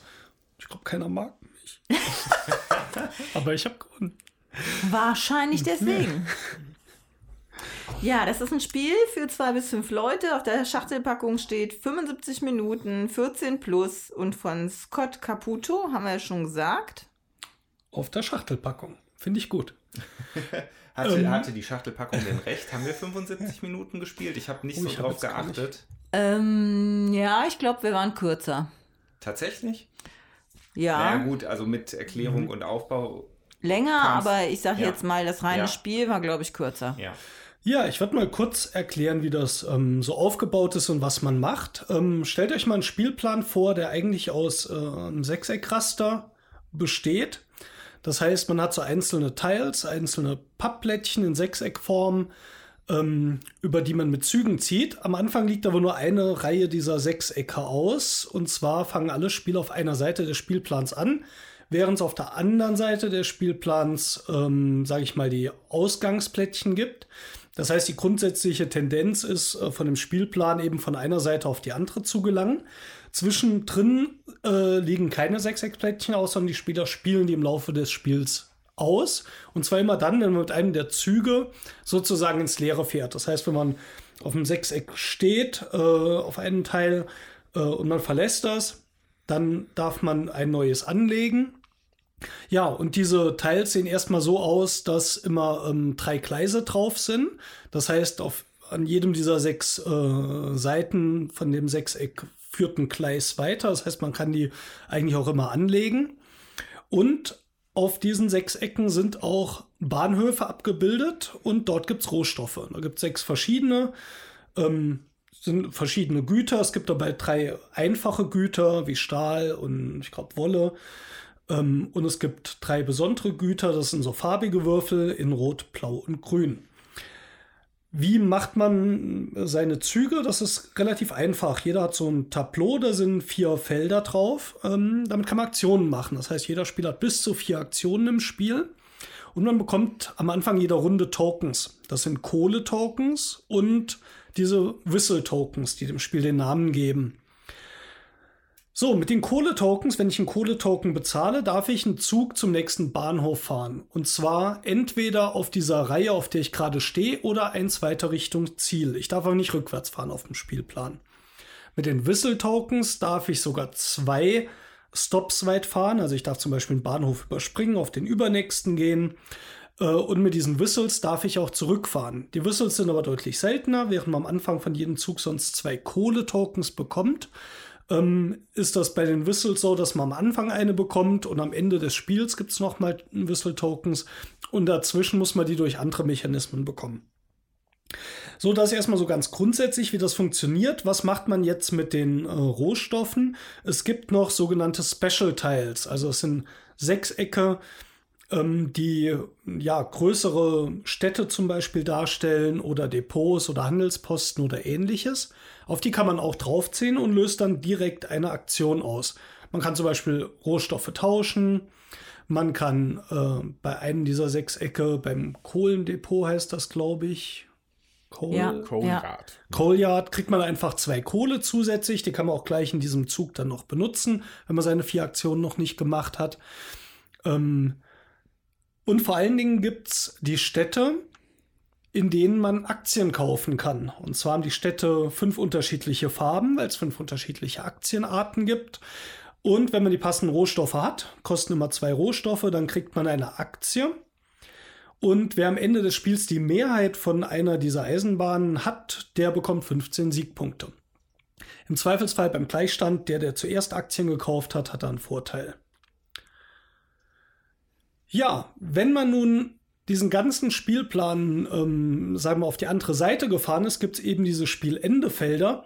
Da kann man auch mal richtig Bonuspunkte absahnen, indem man üblicherweise drei verschiedene Rohstoffe in der richtigen Farbkombination gesammelt hat. Das sind dann so zwischen 15 und 25 Siegpunkte. Wenn wir jetzt mal schauen, wir hatten, glaube ich, am Ende Siegpunkte zwischen ja, 55 und 95, also so 25 oder 20 Siegpunkte sind dann ziemlich viel, was man da am Ende macht. Und auch diese Aktien mit 15 Punkten fallen da schon ziemlich ins Gewicht. Zusätzlich, wenn man so ein Endefeld erreicht, darf man seine Lok auch noch auf ein Bonusfeld stellen. Die wird aus dem Spiel genommen. Da gibt es auch nochmal einen beliebigen Rohstoff oft und nochmal so eine Whistle oder eine Kohle. Ähm, und die kann man direkt wieder einsetzen.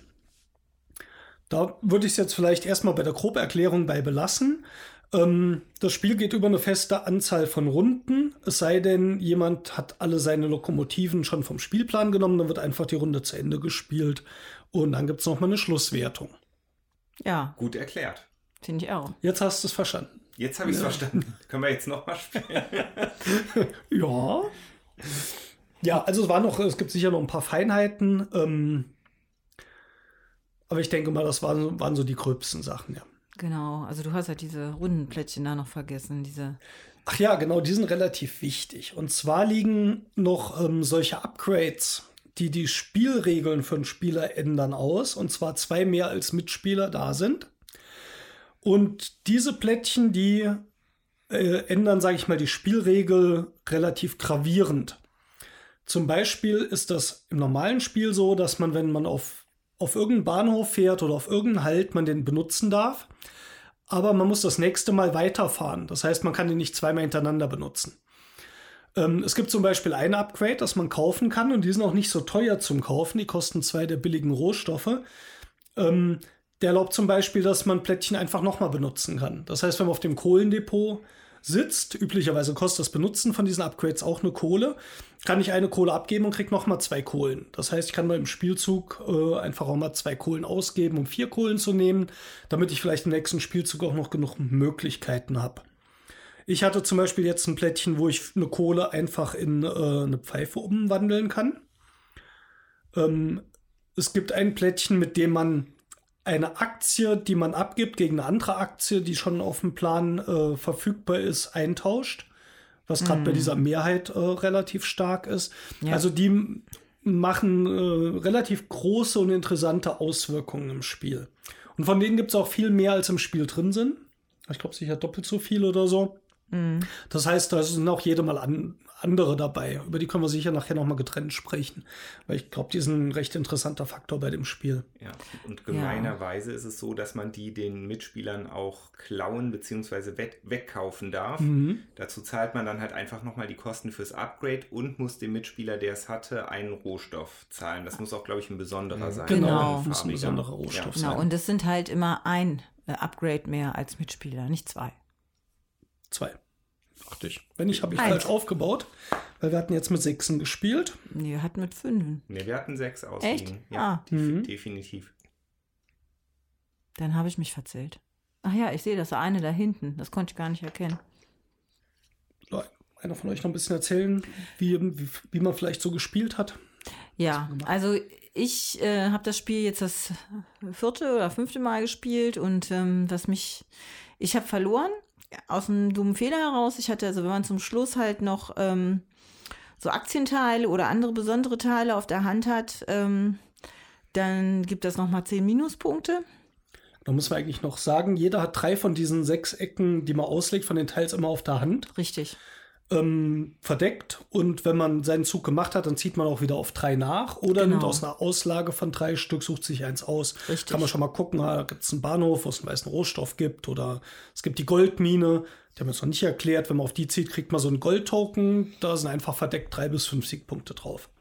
Auf jeden Fall hatte ich da jetzt zum Schluss noch einen, das hat mich was äh, zurückgeworfen, aber was mich äh, in diesen Spielen am meisten oder was mir am meisten aufgefallen ist, der Steffen hat ganz viel auf Schnelligkeit gespielt, also dass er ähm, äh, am schnellsten rüberkommt auf die andere Seite und hat auch nicht immer geguckt, dass er das Bonusfeld am Ende noch wertet, sondern hat da auch schon häufiger mal die Bonusfelder übersprungen, um dann seine Lokomotive direkt da irgendwie auf dieses Zusatzfeld, sag ich mal, wo man dann auch noch mal Rohstoffe kriegt, äh, zu platzieren. Und das ist eine Taktik, mit der er jetzt wirklich häufig gewonnen hat. Und äh, das übersehe ich jedes Mal, weil ich immer so damit beschäftigt bin zu gucken, was will ich denn noch alles machen und wie komme ich denn noch an diesen und an jenen Rohstoff und was will ich, was brauche ich noch, damit ich da diese Punkte kriege. Ja, und dann bin ich immer hinten abgeschlagen. Ähm, es ist jetzt auch nicht so, dass die Rohstoffe bei den einzelnen Lokomotiven sind. Jetzt hatten wir bei vier Spielern vier Lokomotiven, ne? bei Ja. zwei Spielern waren es fünf. Ähm, das ist so, wenn ich mit der einen Lokomotive einen roten Rohstoff einsammle, dann kann ich mit der anderen Lokomotive in eine Stadt fahren, wo ich für einen roten und weißen Rohstoff vielleicht eine Aktie kaufen kann. Ja. Also man guckt immer so, was sammle ich ein und wofür gebe ich es dann aus? Und dafür gibt es halt auch Siegpunkte. Gibt auch ein paar Siegpunkte, wenn man eine Aktie einfach kauft, auch wenn man später nicht die Mehrheit hat. Ähm, gibt es auch nochmal direkt ein paar Siegpunkte dazu. Ja, also ich habe das Spiel jetzt zum ersten Mal gespielt und habe eigentlich einfach mal drauf losgespielt.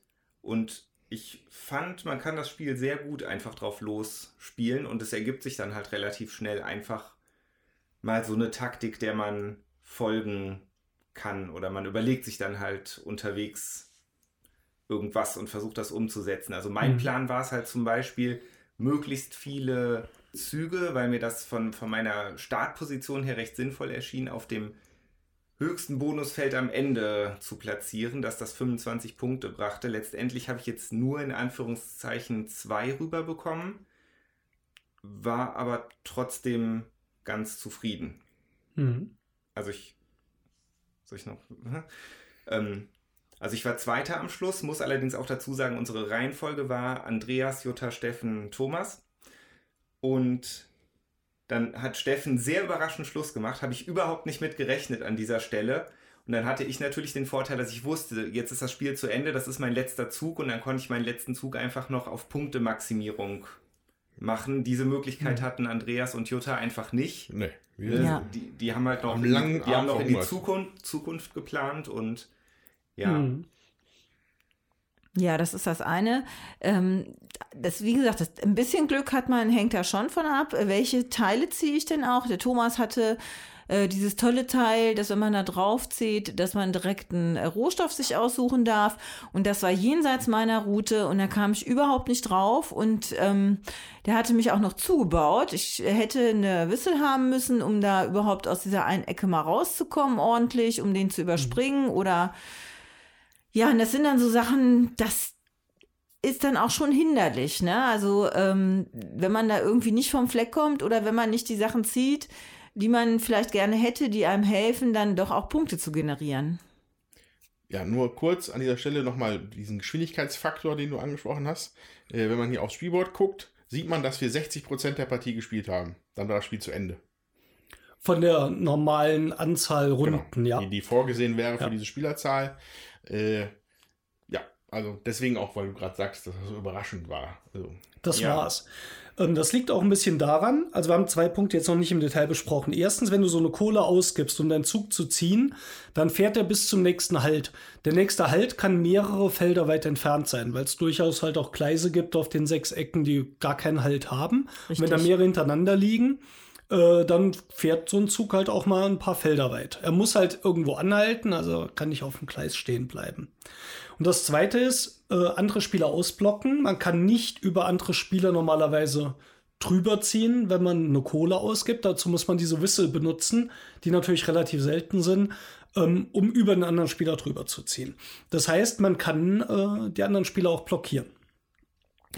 Der zweite Punkt, wo man auch blockieren kann, ist, indem man diese Plättchen natürlich bei den Spielern äh, so platziert. Also wenn ich ähm, in einer ähnlichen Region unterwegs bin und ich ziehe jetzt auf ein leeres Feld, ich lege mein Sechseck hin, kann ich es schon mal so ausrichten, dass das Gleis, das ein anderer Spieler jetzt nehmen würde, um weiterzukommen, vielleicht wieder zurückführt. Ja, also da gibt es schon so viele kleine Kleinigkeiten, auf die man da achten kann, die auch nicht immer greifen. Also es passiert jetzt nicht zehnmal im Spiel oder so, aber die an wichtigen Stellen, glaube ich, halt auch den Unterschied machen können. Ja. Also mehrfach. Also auch als wir zu zweit gespielt haben, hat der Steffen mich oft ausgebremst. Das ist natürlich mega ätzend dann. Ne? Und jetzt hat der, nein, und jetzt hat er tatsächlich. So unterschiedlich kann das Empfinden sein. Ja, ne? und jetzt hat er tatsächlich äh, so dieses äh, extra ähm, Teil, was hat man sich da äh, ex, extra Dieses kaufen Upgrade, musste, ja. in das Upgrade. Äh, und da war, tausche eine Kohle in äh, Ein Whistle, ja. ein eine Wisse, ja. Und das heißt natürlich, der ist im Prinzip doppelt so schnell, ne? Also wenn er Nee. drei. Ja, Weil das aber kostet ja eine Aktion, das zu machen. Das heißt, du gibst die Kohle aus, um die Whistle zu kriegen. Das heißt, von deinen vier Aktionen, wenn du es zweimal im Zug machst, hast du schon mal zwei Züge verloren. Das ist ich richtig. glaube, ich habe es auch, ich habe jetzt nicht mitgezählt, aber ich glaube, ich habe es zwei oder dreimal benutzt, mehr nicht. Ja, aber das macht trotzdem den entscheidenden Unterschied, Mhm. weil du bist schon dann schneller. Also du hast ja alle vier Züge bis ans Ende gekriegt. Der äh, Thomas zwei und der Andreas und ich nur einen. Und wenn Würde ich aber widersprechen, das war nicht wegen der Whistle, die hat da eine Rolle gespielt. Ich hatte auch einfach Plättchen gehabt, nachher zwei oder drei, die ohne Stop waren. Ich glaube, das hat viel mehr den Unterschied gemacht. Ich habe mir die auch äh, aus der Auslage geholt, die dazu passten. Also ich hatte gerade, an- es gab hier so eine komische Stelle, Mhm. wo mit, mit so einer scharfen Kurve ich ja fast äh, mit einem Zug von der Mitte bis zum Ende kam. Ja. Ich glaube, das hat tatsächlich den Unterschied gemacht, weniger die Whistles. Das auch, aber du bist dann halt rübergekommen und dann gibt's natürlich auch nochmal die Plättchen, auf die man sich stellen Mhm. kann, wo man dann auch nochmal eine Wissel kriegt. So, und wer, selbst wenn man dann nicht immer Mhm. tauscht, also du warst jedenfalls gut damit beschäftigt, du hattest ständig welche, wohingegen ich keine hatte und habe mich dann mal geguckt, wie, wie kommt der permanent an diese Dinger und habe dann auch gesehen, okay, du hast natürlich auch das Plättchen, ja, super, dann ist man Mhm. einfach trotzdem schneller. Ne? Viele Whistles waren aus dem Bonus-Ding. Ja, die waren Ja. aus den Bonusdingern, Ja, ja, klar. Ja. Ja, also da beschleunigen sich die Sachen dann auch ein bisschen, wenn du dann, aber das ist auch jetzt, was ich an dem Spielgefühl davon hier mag. Du machst öfters mal einen guten Zug. Also du fährst dann deine, äh, deine Lok ins Ziel, kriegst erstmal viel Bonuspunkte, kriegst nochmal den Bonus, was dir vielleicht hilft, im gleichen Zug sogar dich nochmal gut vorzubereiten auf den nächsten Zug. Ähm, das kann im Spiel doch relativ häufig passieren, dass Ja. du dass du einfach mal so ein bisschen das Gefühl hast, ich krieg das, ich krieg jenes.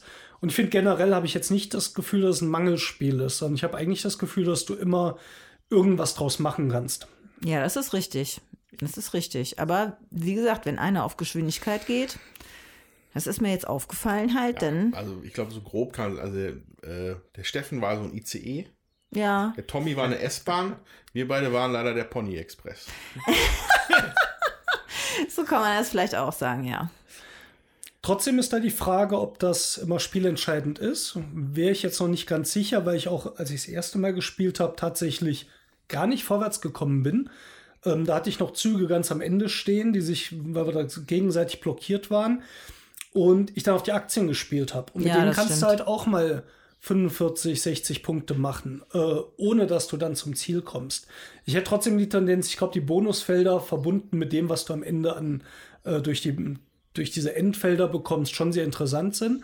Aber ich glaube, wenn du ein, zwei Lokomotiven dahin bringst, kann dir das auch zum Spielsieg reichen. Da bin ich ziemlich sicher. Ja, also ich bin trotzdem der Meinung, dass das ein großer Faktor war. Wie gesagt, wenn du gegen Leute spielst, die langfristig planen Mhm. und du machst das Spiel nach 50% der Zeit aus, weil du vorne liegst, ist es halt, also das ist ein sehr, sehr großer Faktor für den Sieg. Ja. Mhm. Gut, aber da hätte man ja jetzt auch Deuteln. jetzt, jetzt haben wir von Jutta auch schon gehört, dass der Steffen das schon häufiger gemacht hat. Dann würde man beim nächsten Mal vielleicht einfach stärker darauf achten. Also wie gesagt, für mich kam es jetzt extrem plötzlich, Mhm. ne, das Ende. Ähm, auf der anderen Seite, wenn man das Spiel kennt, kann man das vielleicht irgendwann auch besser absehen, Ja. in Also- welche Richtung das geht. Muss man ja auch sagen, wenn du sagst, ich habe nach der Hälfte der Spielzeit zu, also Schluss gemacht, heißt ja, die Siegendebedingung heißt oder die Spielendebedingungen entweder wenn alle Runden gespielt sind oder wenn jemand Schluss macht. Ja. Also es ist nun mal eine der Möglichkeiten, das Spiel zu beenden, dass jemand alle seine Lokomotiven durchbringt.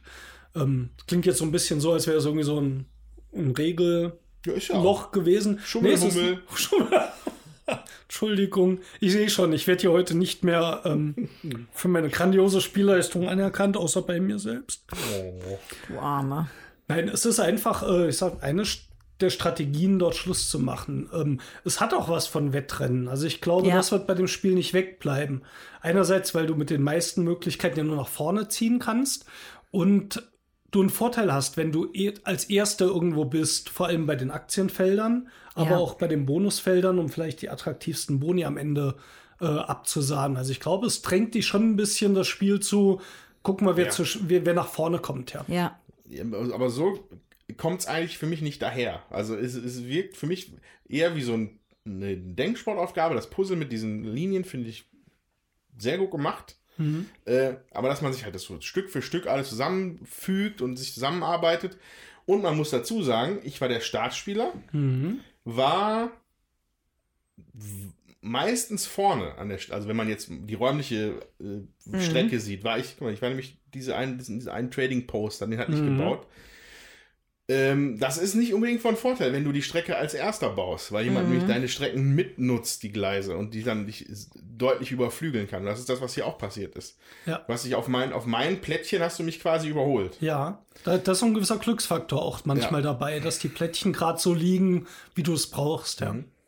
Ja, ich meine, auf der anderen Seite hast du natürlich den Vorteil, da, dadurch, dass du den Weg erschließt, kannst du ihn dir aus den Teilen, die du auf der Hand hast, so bauen, wie du ihn haben möchtest. Ja, wo, aber wo, wo vorhin noch das Problem aufgetaucht ist, wenn deine Hand leer ist, dann war es das auch mit dem Voranfahren. Ja, ja. Ich Da- wäre, vor, ja. ich, ich wäre an Ja. der Stelle lieber gerne, ich wäre gerne bis ans Ende gekommen, hatte nur keine Plättchen mehr. Dann hättest du vielleicht das fünf Teils Ja, hätte. Upgrade Hätte, kaufen hätte sollen, anstatt mir mein Upgrade zu klauen. Ja, ähm, was halt, was mich halt oft immer so ein bisschen gehindert hat, waren halt diese vier Aktionen. Ich hätte, man, also ich hatte immer Bock, viel mehr zu machen, als ich konnte oder durfte. Und äh, das war dann, aber das ist halt einfach eine Regel, so die dann auch okay ist. Aber das merkte ich mehrmals, dass ich ein bisschen mit den Hufen geschart habe. Jetzt muss ich aber eins anmerken, du hast ja auch trotzdem, sobald du zu Ende warst, schon beschwert, dass es so lange dauert, bis du wieder dran bist, weil du hättest ja jetzt gerne gleich weitergespielt. Ja. Also ich glaube, wenn du natürlich jetzt noch mehr Aktionen hättest, wäre die Downtime Noch länger. natürlich Ja. noch länger, bis du Ich- wieder nein, dran also bist. ich dann. brauche mehr Aktionen als ihr. Also, dann ist es wieder okay. Aber mir ist gerade was aufgefallen. Wir haben gar nicht die Sonderpunkte gewertet. Auf den äh, Extrateilen sind ja Haben noch haben wir nachher noch gemacht, haben wir erst vergessen. Äh, Ach so, aber da, ich- war, da warst du kurz drüben. Ihr wart aber beide haben- drei vorgegangen. Ja. Ach so, Ja. ja, dann. Ja, also diese, diese Upgrades, die diese Regeln verändern, die bringen auch nochmal zwischen drei und fünf Siegpunkte, glaube ich. Ist jetzt zusammen im Rahmen der Siegpunkte jetzt nicht wahnsinnig viel. Äh, Der Wert liegt, glaube ich, eher in der Benutzung, weil die halt richtig, richtig mächtig sind. Ja, also unsere Partie hat jetzt hier den Unterschied gemacht, die rohen Punkte, die du bekommen hast durch die Abschlussplättchen. Sowohl die Aktien haben, waren eigentlich gleich auf. So, Ja. Wir haben alle, gleich, alle gleiche alle Punkte gleich dafür viel, ja. bekommen. Wir haben bis auf Tommy gleich viel für die, für die Upgrades bekommen. Und äh, also da, da war in dem Fall nicht der, in dieser Partie nicht der Ausschlag. Wobei es mit den, wenn man mit Aktien, wenn da einer drauf aus ist und die anderen achten nicht drauf, Mhm. gerade auch durch diesen Einser vor, also den Vorteil, dass wenn du als erster die Aktie kaufst, dass der Tiebreaker zu dir geht, Ja. äh, kann man da einiges an Punkten äh, einsammeln. Wir haben natürlich alle, da wir hm, ein bisschen Erfahrung haben, haben wir natürlich alle drauf geguckt und dann haben wir, okay, dann können wir hier gucken, dass wir da die Mehrheit äh, nicht einem gönnen, sondern selber noch mal eine Aktie kaufen und so. Äh, das war eigentlich, also es ist eigentlich ein lustiger Mechanismus hier mit den Aktien, muss man Ja. auch sagen. Bei den Aktien muss ich auch sagen, ist im Zweispielerspiel machen die viel mehr aus. Ja. Ähm, weil du natürlich, ich sag mal, so zwei, drei Aktientypen vielleicht für dich äh, einsammeln kannst. Ich wollte mehr Aktien kaufen, aber dann habe ich jetzt gemerkt, so bei vier Spielern war er mir da oft zuvor gekommen. Ähm, und dann hat Tommy mich natürlich jetzt auch noch mal mit, äh, mit einer Aktie, die ich als erster gekauft habe, trotzdem noch äh, überholt, wo er noch zwei weitere Aktien von gekauft hat. Das ist natürlich gleich mal so 30 Punkte, 15 für dich, 15 von mir weg. Das tut dann auch mal ein bisschen weh. Also ich glaube, wenn das so am Ende vom Spiel passiert und es ein bisschen knapper ist, kann das schon Riesenausschläge bringen. Ja, Da war mein Vorteil jetzt natürlich auch, dass du schon weiter weggezogen warst. Mhm. Du hattest halt also eigentlich keine Möglichkeit mehr an die Aktien noch dran zu kommen. Und ich hat, muss auch sagen, dass ich meinen Zug da tatsächlich tatsächlich extra noch hinten behalten habe, Mhm. in der Hoffnung, dass ich dir diese Aktien äh, Vorherrschaft noch streitig machen kann. Ja. Äh, Was die Aktien angeht, bleibt noch vielleicht zu erwähnen, dass dieser mittlere Streifen, der vorher ausgelegt wird, Mhm. dass der bereits viele von diesen Gebäuden beinhaltet. Genau. Also äh, dann, äh, an, an der Stelle auch kurz dann meine geniale Taktik, die ich noch hatte, äh, zu verwirklichen, was nicht geklappt hat.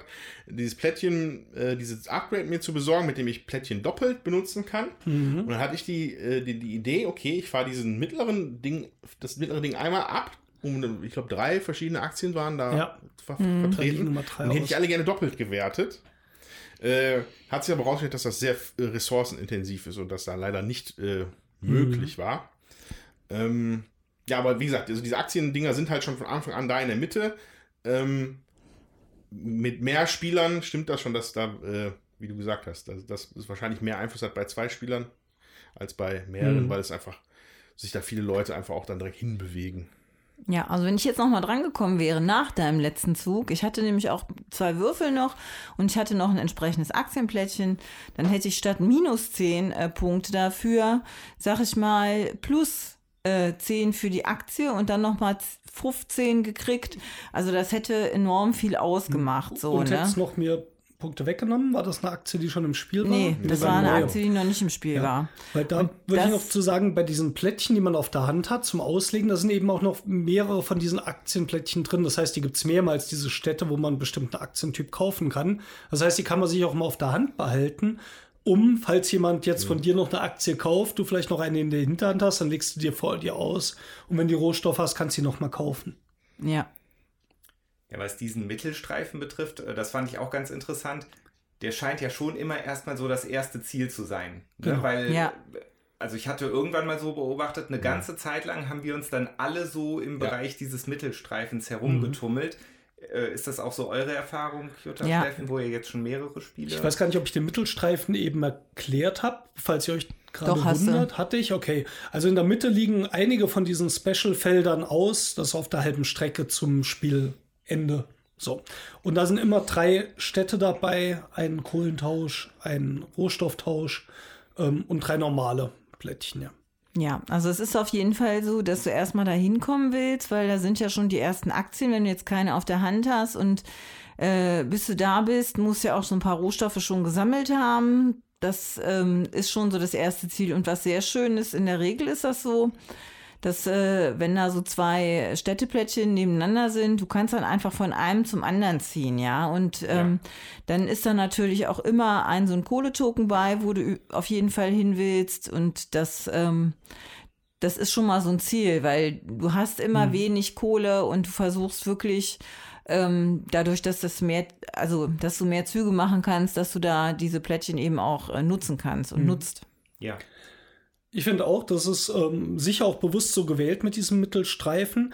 Ähm, du siehst schon mal die Rohstoffe, die so vor dir ausliegen. Und du siehst das Ziel in ein bisschen weiterer Ferne, wo du diese Rohstoffe ausgeben kannst. Und du hast die Plättchen auf der Hand, die du vielleicht dann noch ausspielen kannst, um noch die Rohstoffe vor dir auszulegen, die dann brauchst, um wirklich was auf dem Plättchen machen zu können. Das gefällt mir auch extrem gut an dem Spiel, dass du hier direkt guckst, was kann ich tun und einen sinnvollen Weg einschlagen kannst. Das, dadurch, dass du über diese gesamte Breite mit vier bis fünf Zügen startest, kriegst du das auch hin. Also wirst immer irgendwie ein, zwei Plättchen dort aktivieren können und ähm, Aktien kaufen können.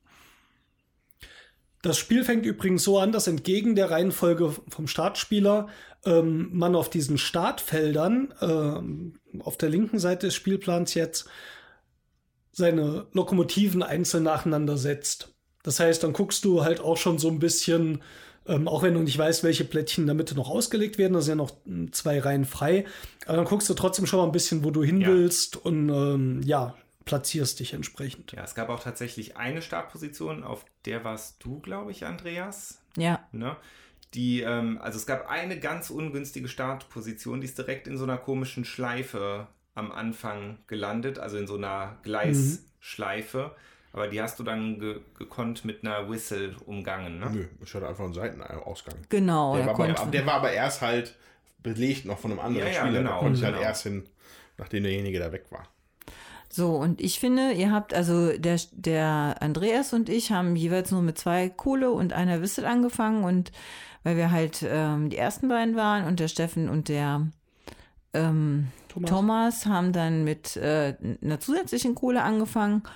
Und da habe ich einfach gemerkt, das fand ich schon ungerecht. Also das, da, das merkt, also wenn ich mir angucke, wie wir jetzt durchgekommen sind, ähm, fand ich jetzt, ist das schon ein, ein Vorteil. Auch wenn ihr euch, ähm, ja, wenn man rückwärts noch anfängt zu setzen, die Lokomotiven und dann kriegt ihr noch einen Zusatz, fand ich jetzt ungünstig.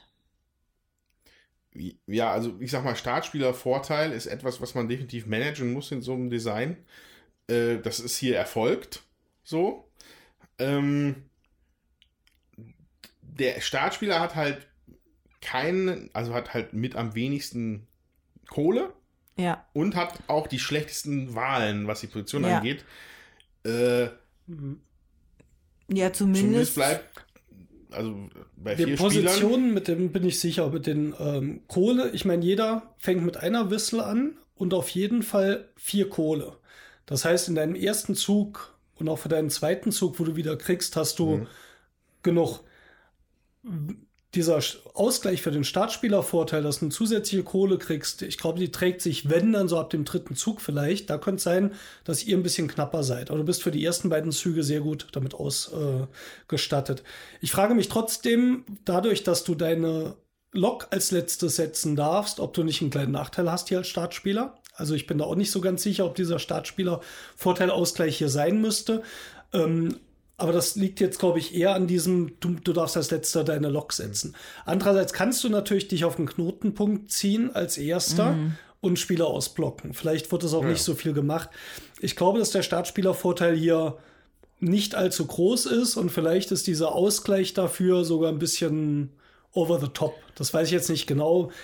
Kann man vielleicht auch nach vier Ja. Partien jetzt noch nicht genau sagen. also Habe ich auch wär- den Eindruck gehabt, ja. Ähm, vor allem, dass man die, die Loks dann zuletzt auf die Startposition setzt, das ist schon ein Nachteil. Ja, also das wäre jetzt das, das Ende von meinem Satz gewesen. Also da wurde auf jeden Fall was gemacht Mhm. zum Startspieler-Vorteil-Management. Äh, ob das jetzt zu viel war oder ob es genau richtig ist, kann ich noch nicht beurteilen. Äh, also es war schon, also war schon okay. Da fand ich es am letztesten, dass ich die Kohle-Dinger verteilen musste als Startspieler. Ja.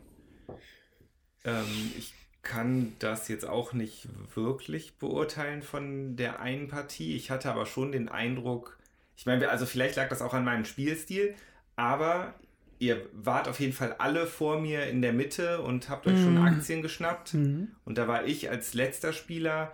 Ich meine, ich habe es dann auch, also für mich war absehbar, dass ihr da schneller hinkommt. Dann habe ich es halt auch ein bisschen aufgegeben und habe dann auch eher auf die zusätzliche Kohle geschielt, weil ich glaube, Kohle ist schon der Rohstoff, der am ehesten knapp wird. Ne? Das kann man, Mhm. glaube ich, ziemlich sicher sagen.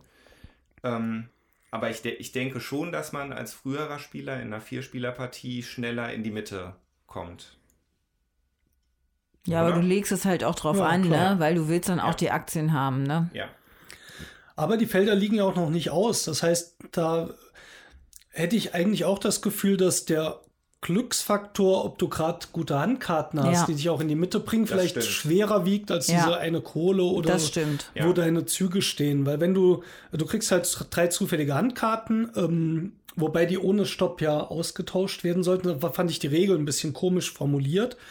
Ähm, aber ich glaube, wenn du dann gute Karten kriegst, die halt keinen Stop haben und du gleich über zwei äh, von diesen Reihen wegziehen kannst und dann vielleicht noch mit der Whistle, die du am Anfang hast, wenn du die dafür ausgibst, das ist aber dann natürlich eine Entscheidung, kommst du halt relativ schnell in die Mitte, zumindest an eins dieser Felder. Fehlen dir dann oft auch die Rohstoffe, um damit was zu machen. Das heißt, wenn du dann auf das Kohlefeld kommen kannst, hast du natürlich Glück.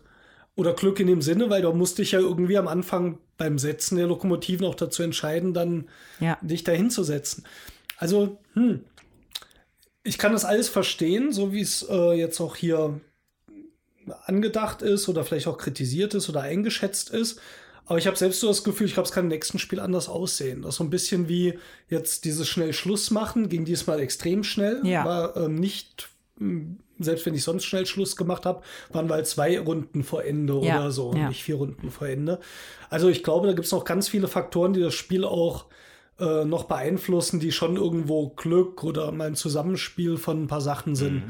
Auch wenn dir jemand was einfach in den Weg legt, wo du denkst, oh, vielen Dank für das Gleis. Das war jetzt genau das, was ich brauchte, weil du kannst ja nicht mal alles durchdenken, was die anderen jetzt vorhaben. Rentiert sich, glaube ich, schon dazu gucken, okay, der sammelt die und die Rohstoffe, oh, mit den Farben kann er ja jetzt hier die Aktie kaufen oder er fährt auf dieses Endfeld. Ja, also ich glaube, das sind so viele Kleinigkeiten, wo man dann wirklich noch drauf achten kann, wenn man das öfters spielt, wo selbst nach vier Partien ich das Gefühl habe, da kratze ich noch ziemlich an der Oberfläche. Genau, also da wollte ich vielleicht noch kurz sagen, ich hatte dann auch häufig das Gefühl, als letzter Spieler habe ich mir halt irgendwas überlegt mit meinen Handkarten, da könntest du jetzt gut hin, um das zu verbinden und den Rohstoff noch abzugreifen und dann waren aber leider noch drei Leute vor mir dran und der Weg war gar nicht mehr frei, den ich mir Mhm. ausgedacht hatte. Ja. Das, Ja, krass. Also da hast du dann tatsächlich, weil, weil ich hatte das Gefühl gar nicht, dass man mir was dazwischen gelegt hatte. Also ich hatte halt nur das Gefühl, dass meine Plättchen dann mitbenutzt worden sind, aber Mhm. ich war auch der Startspieler. Du warst Ja, dann So, vorne. ja, also es macht, es macht schon Mhm. Sinn. Ja, ich finde halt, es ist sehr abwechslungsreich. Ne? Also ich habe jetzt nicht das Gefühl, ähm, ich würde mich langweilen, wenn ich das jetzt nochmal spiele, so. Ähm, wenn ich jetzt dann nochmal zum Beispiel auf, ähm, auf den Anfang der Sendung äh, zu sprechen komme, wo wir auch Shakespeare gespielt haben, das wir jetzt häufig oft gespielt haben, da, ähm, ja, da würde ich das hier deutlich lieber auspacken, weil einfach so dieser, dieser Wettlauf und das Rennen und ähm, das fuchst mich dann halt, ne? So, also und es ist auch einfach von den Regeln her. Es hat deutlich weniger Regeln, es ist Super deutlich weniger einfach, ja. kompliziert, ähm, übersichtlich. Ähm, ja, das, ähm, das macht mir Spaß, ja. Und ich habe nicht das Gefühl, ich langweile mich auch in der zehnten Partie noch nicht, ja. Und ja, Fehlen uns zwar noch fünf, aber würde ich, glaube Ja. ich, unterschreiben, ja. also so, so vom, vom Ja. Gefühl halt her. ja. Also ich fand, der Andreas hat das eigentlich sehr, sehr treffend formuliert mal während der Partie. Da ging es eigentlich um die Downtime. Aber er meinte, man sitzt halt die ganze Zeit mit kribbelnden Fingern da und möchte eigentlich seinen nächsten Zug machen. Und ich finde, genau so ist es halt. Ja, also bevor wir jetzt, also ich, ich will jetzt auch gar nicht irgendwie so eine Endwertung machen. Wie, ich ein bisschen vielleicht noch über das Spielgefühl sprechen, so. Mhm. Hm. Äh, ein Punkt wäre davon natürlich, das was, was du gerade gesagt hast, dass mir dann, äh, dass es mir halt echt in den Fingern gekribbelt hat. Ich, erstaunlicherweise kam mir die Downtime hier viel länger vor als bei anderen Spielen. Teilt ihr das oder? Nee, muss ich sagen, teile ich nicht. Äh, ich habe hier so das Gefühl, vielleicht eigentlich durch ein ähnliches Gefühl, ich habe diese Spannung, ich möchte zwar jetzt drankommen, aber ich glaube, diese Spannung äh, verhindert so ein bisschen, dass mir das jetzt super lang vorkommt. Ja, sondern gucke Ja. ich, was macht der, legt der das jetzt dahin? Dieses schnell Schluss machen, durch ein blöd gelegtes Plättchen hätte ich da hätte ich das einfach nicht machen können. Und Jutta fing dann auch noch an, da in der Gegend zu bauen, direkt daneben. Und da dachte ich schon, das wäre jetzt so schön, wenn das klappt. Und ähm, nee, muss ich sagen, die Downtime kommt mir eher kürzer vor. Ist lustig, äh, dass bei ihr andersrum ist. Kann ich aber auch nachvollziehen, weil du willst weiterbauen und da musst du jetzt drei Leute abwarten, bis die ihre Züge gemacht haben. Ja, also ich versuche noch ein bisschen dahinter zu kommen, warum das so ist. Ähm, ich glaube, dass es für mich jetzt als eher als Debütant bei dem Spiel, äh, das ist eigentlich überhaupt nicht einschätzbar, wie andere spielen. Und deswegen habe ich mir das auch nicht großartig angeguckt. So, ähm, ich war größtenteils selber damit beschäftigt, überhaupt Plättchen so zu haben und sie so zu drehen, dass ich da überhaupt lang fahren kann und irgendeine grobe Strategie zu entwickeln. Ähm, ich hatte dann mal das Gefühl, dass die Züge, die ich dann gemacht habe, die waren dann halt aber auch schon immer dann so erstmal so die optimalsten für mich. Also ich bin Mhm. halt meistens vorne weggetuckert mit meinem Dingern als Startspieler und habe mir halt versucht, meinen Weg ideal zu machen. Dadurch hatte ich aber wenig Interaktion mit euren Plättchen. Mhm. So, vielleicht ist das noch ein Punkt, weil das der Startspieler, vielleicht kommt für den Startspieler länger vor als vielleicht für spätere Spieler in der Runde. Ich weiß es nicht. Mhm. Könnte ich mir vorstellen, ja. Auf jeden Fall fand ich es auffällig. Oder das ist der Kaffee, der hat mich hibbelig gemacht, aber ich glaube eigentlich nicht. Ja, ich weiß nicht, man, du hast ja hinten auch jetzt noch eine Lok stehen, da muss man schon auch gucken, dass man mit den anderen Dingern dann irgendwann mal nach vorne fährt und überlegt, Ja, ja, ja wie noch viel fahre ich jetzt Zeit rein gehabt. und so. Und ähm, Entschuldigung. Äh, nee, aber mir geht, also ich, ich bin ja auch hinten blockiert worden und kam nicht nach vorne, äh, weil es einfach so viele Sachen gibt, die man dann noch machen will oder ich machen wollte, die ich dann auch noch mitnehmen wollte. Und ähm, ja, ich bin da so beschäftigt damit zu gucken, wo, was will ich wohin bauen, wie will ich noch fahren, welche äh, Steine brauche ich noch, damit ich jetzt zum Beispiel da noch einen zweiten gelben Dingen kriege, damit ich dich da aus der Wertung haue. Und dies muss ich noch machen und jenes muss ich noch machen, dass ich echt vergesse darüber, nach den anderen Spielern zu gucken und zu gucken, ähm, ja, der ist gleich fertig, ne? Also mir ist das schon aufgefallen, dass der Steffen schon wieder mal locker ratzi-fatzi in der Mitte war und bevor ich überhaupt meinen ersten drin hatte, schon zwei eingefahren hatte. Aber da denkst du doch gar nicht dran äh, die ganze Zeit, dass du dich da so beeilen willst und musst, weil, ähm, weil du willst ja andere Sachen auch noch machen. ähm, weil du gerade gesagt hast, dass ja hinten noch eine Lok vor mir gestanden hat. Ähm, finde ich eigentlich ganz bemerkenswert, dass man hier mit vier Pöppeln spielt. Ich finde, das ist relativ viel. Ähm, ich habe das aber so für mich erklärt, dass es halt, ähm, dass es halt einfach schlau ist, welche auch hinten zu lassen. Um Durchaus. diese, um diese Basic-Ressourcen nochmal zwischendurch abzu, also von Ja. hinten raus abzu, abzugrasen, wenn du auch weißt, welche du haben möchtest. Ja. Oder Ja. halt Möglichkeiten hast, sie umzumünzen. Ja. So, äh, insofern bin ich mit meiner Verteilung eigentlich ganz zufrieden. Das ist eines, einer ist durch, der eine ist im, im sagen wir mal, im, im dritten Viertel, einer im zweiten Viertel und einer ist noch ganz vorne. Äh, so, also, aber ich finde das als, als Mechanik interessant, dass du mit so vielen Pöppeln agierst, die du halt einfach frei bewegen kannst, wenn du es möchtest. Ähm, ja, das er, ermöglicht natürlich dann noch verschiedene Überlegungen, so, Ja. die ganz interessant Ja. sind. Und ich glaube, das, was, was mir in dem Spiel sehr gut gefällt, ist diese Überlegung, die du im Laufe des Spiels hast. Du fängst an und du überlegst dir schon irgendwie, wie du vorgehst. Ja, du hast so einen kurzfristigen, mittelfristigen Plan, sage ich mal. Ähm, auch bedingt dadurch, welches Upgrade du dir kaufst. Und es ist auf jeden Fall zu empfehlen, dass man sich ein Upgrade kauft. Die sind wirklich mächtig. Wie gesagt, die möchte ich gleich auch noch mal ein bisschen im Detail durchsprechen. Dann ist es aber so, dass die Möglichkeiten, die du hast, vielfältig, aber nicht so überfordernd sind. Also ich habe mit Spielen, wo ich super viele Möglichkeiten habe, die machen mir selbst keinen Spaß, weil ich auch dann zu lange brauche und da fühle ich mich auch einfach überfordert. Für mich hat dieses Whistle Stop für mich persönlich genauso die richtige Mischung. Das heißt, du fängst an, hast so einen bestimmten Plan, den du verfolgst, dann passiert aber irgendwas, äh, dadurch, dass Details ausgelegt werden oder die, die du ziehst, wo du sagst, hm, jetzt überlege ich noch mal, was mache ich denn jetzt mit dem, was ich auf der Hand habe. Das deckt sich nicht immer mit dem, was du jetzt dir am Anfang überlegt hast. Ähm, trotzdem ist es nie ein ganz kurzfristiger Plan. Also trotzdem kannst du mal über ein, zwei Züge das zumindest dann planen oder vielleicht auch mal drei. Ähm, und das finde ich eine sehr schöne Dynamik, dass du ja an jeder Stelle mehrere Optionen hast, aber auch eine gute siehst, mit der du was anfangen kannst, die dann ein, zwei Züge verfolgst, es dann aber auch wieder anders aussieht, weil sich auch wieder neue Chancen ergeben. Also gar nicht mal, dass du denkst, boah, jetzt kriege ich meine Strategie nicht umgesetzt, sondern du denkst, oh, jetzt ist ja zum Beispiel auch da die Verbindung da. Äh, Es gibt zum Beispiel ein Sechsig, wo man einfach einen beliebigen Rohstoff nehmen kann. Und jetzt liegt das direkt vor so einem Bonusfeld am Ende, wo ich vielleicht schon wieder zwei Rohstoffe für habe. Und dann schwenke ich halt um. Und das passiert mir dem Spiel halt so drei, vier Mal. Und äh, das macht es für mich sehr, sehr fluffig so zu spielen. Was ich jetzt, ich gucke mir hier gerade den Spielplan noch mal so ein bisschen an. Was ich spannend ge gefunden hätte, wäre jetzt tatsächlich noch mit den hinteren äh, Zügen noch mal ein bisschen weiterzufahren, weil man kann sich, wenn man sich da einmal anguckt, das ist eins, zwei, drei, vier Stops und dann bist du schon wieder am Ende. Ja. Und auf dem Weg liegt eine Ressource, die du brauchst für das Endfeld. Da ist ein, ein Markt, wo du noch was tauschen könntest. Ja. Äh, dadurch, dass ich halt, die, dass, wenn die Strecken halt liegt, dann liegt sie halt. Ähm, eigentlich, eigentlich profitiert das davon, dass du, wenn du schlau baust, dass du mit den zweiten Zügen dann nochmal von profitieren kannst. Ja. Ähm, deswegen bin ich gerade immer unsicher, ob ich diese, ob ich diese äh, Siegesendbedingung, jetzt mal unabhängig davon, wie das jetzt hier abgelaufen Ja. ist, ich weiß nicht, ob ich das so glücklich finde, dass der, das Spiel einfach enden kann, wenn einer viermal durch ist. Ja. Anstatt dass man einfach vielleicht wieder von vorne anfängt mit dem Zug. Dass man halt das, die komplette Länge durchspielt, aber damit man ein bisschen mehr von diesen Strecken auch ein bisschen mehr Substanz hat. Hm, okay. So, also- ich weiß, was du meinst, ja. Äh, weil, weil das, da, hätte- da würde ich mich, da würde ich mich halt wahrscheinlich gekichert wie ein kleiner Junge, wenn ich da einmal so zack, zack, zack mit vier Kohledingern einmal komplett übers Feld gedüst wäre Mhm. und tatsächlich auch werten könnte. Fände ich ein super Spielgefühl, was sich leider nicht ergeben hat hier. Mhm. Ja, aber ich denke, die werden es genug getestet haben, um zu gucken, äh, ne?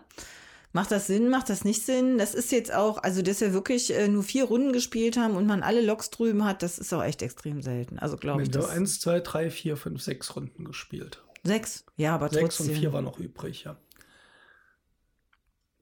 Ja, ob, ist die Frage jetzt, ob, ne, klar, wenn die es getestet haben, ob Sinn oder ob es jetzt einfach nur ein Geschmack Mhm. war von den Leuten, die, der wird mich, der trifft mich hier dann, glaube ich, nicht. Das trifft nicht meinen Geschmack.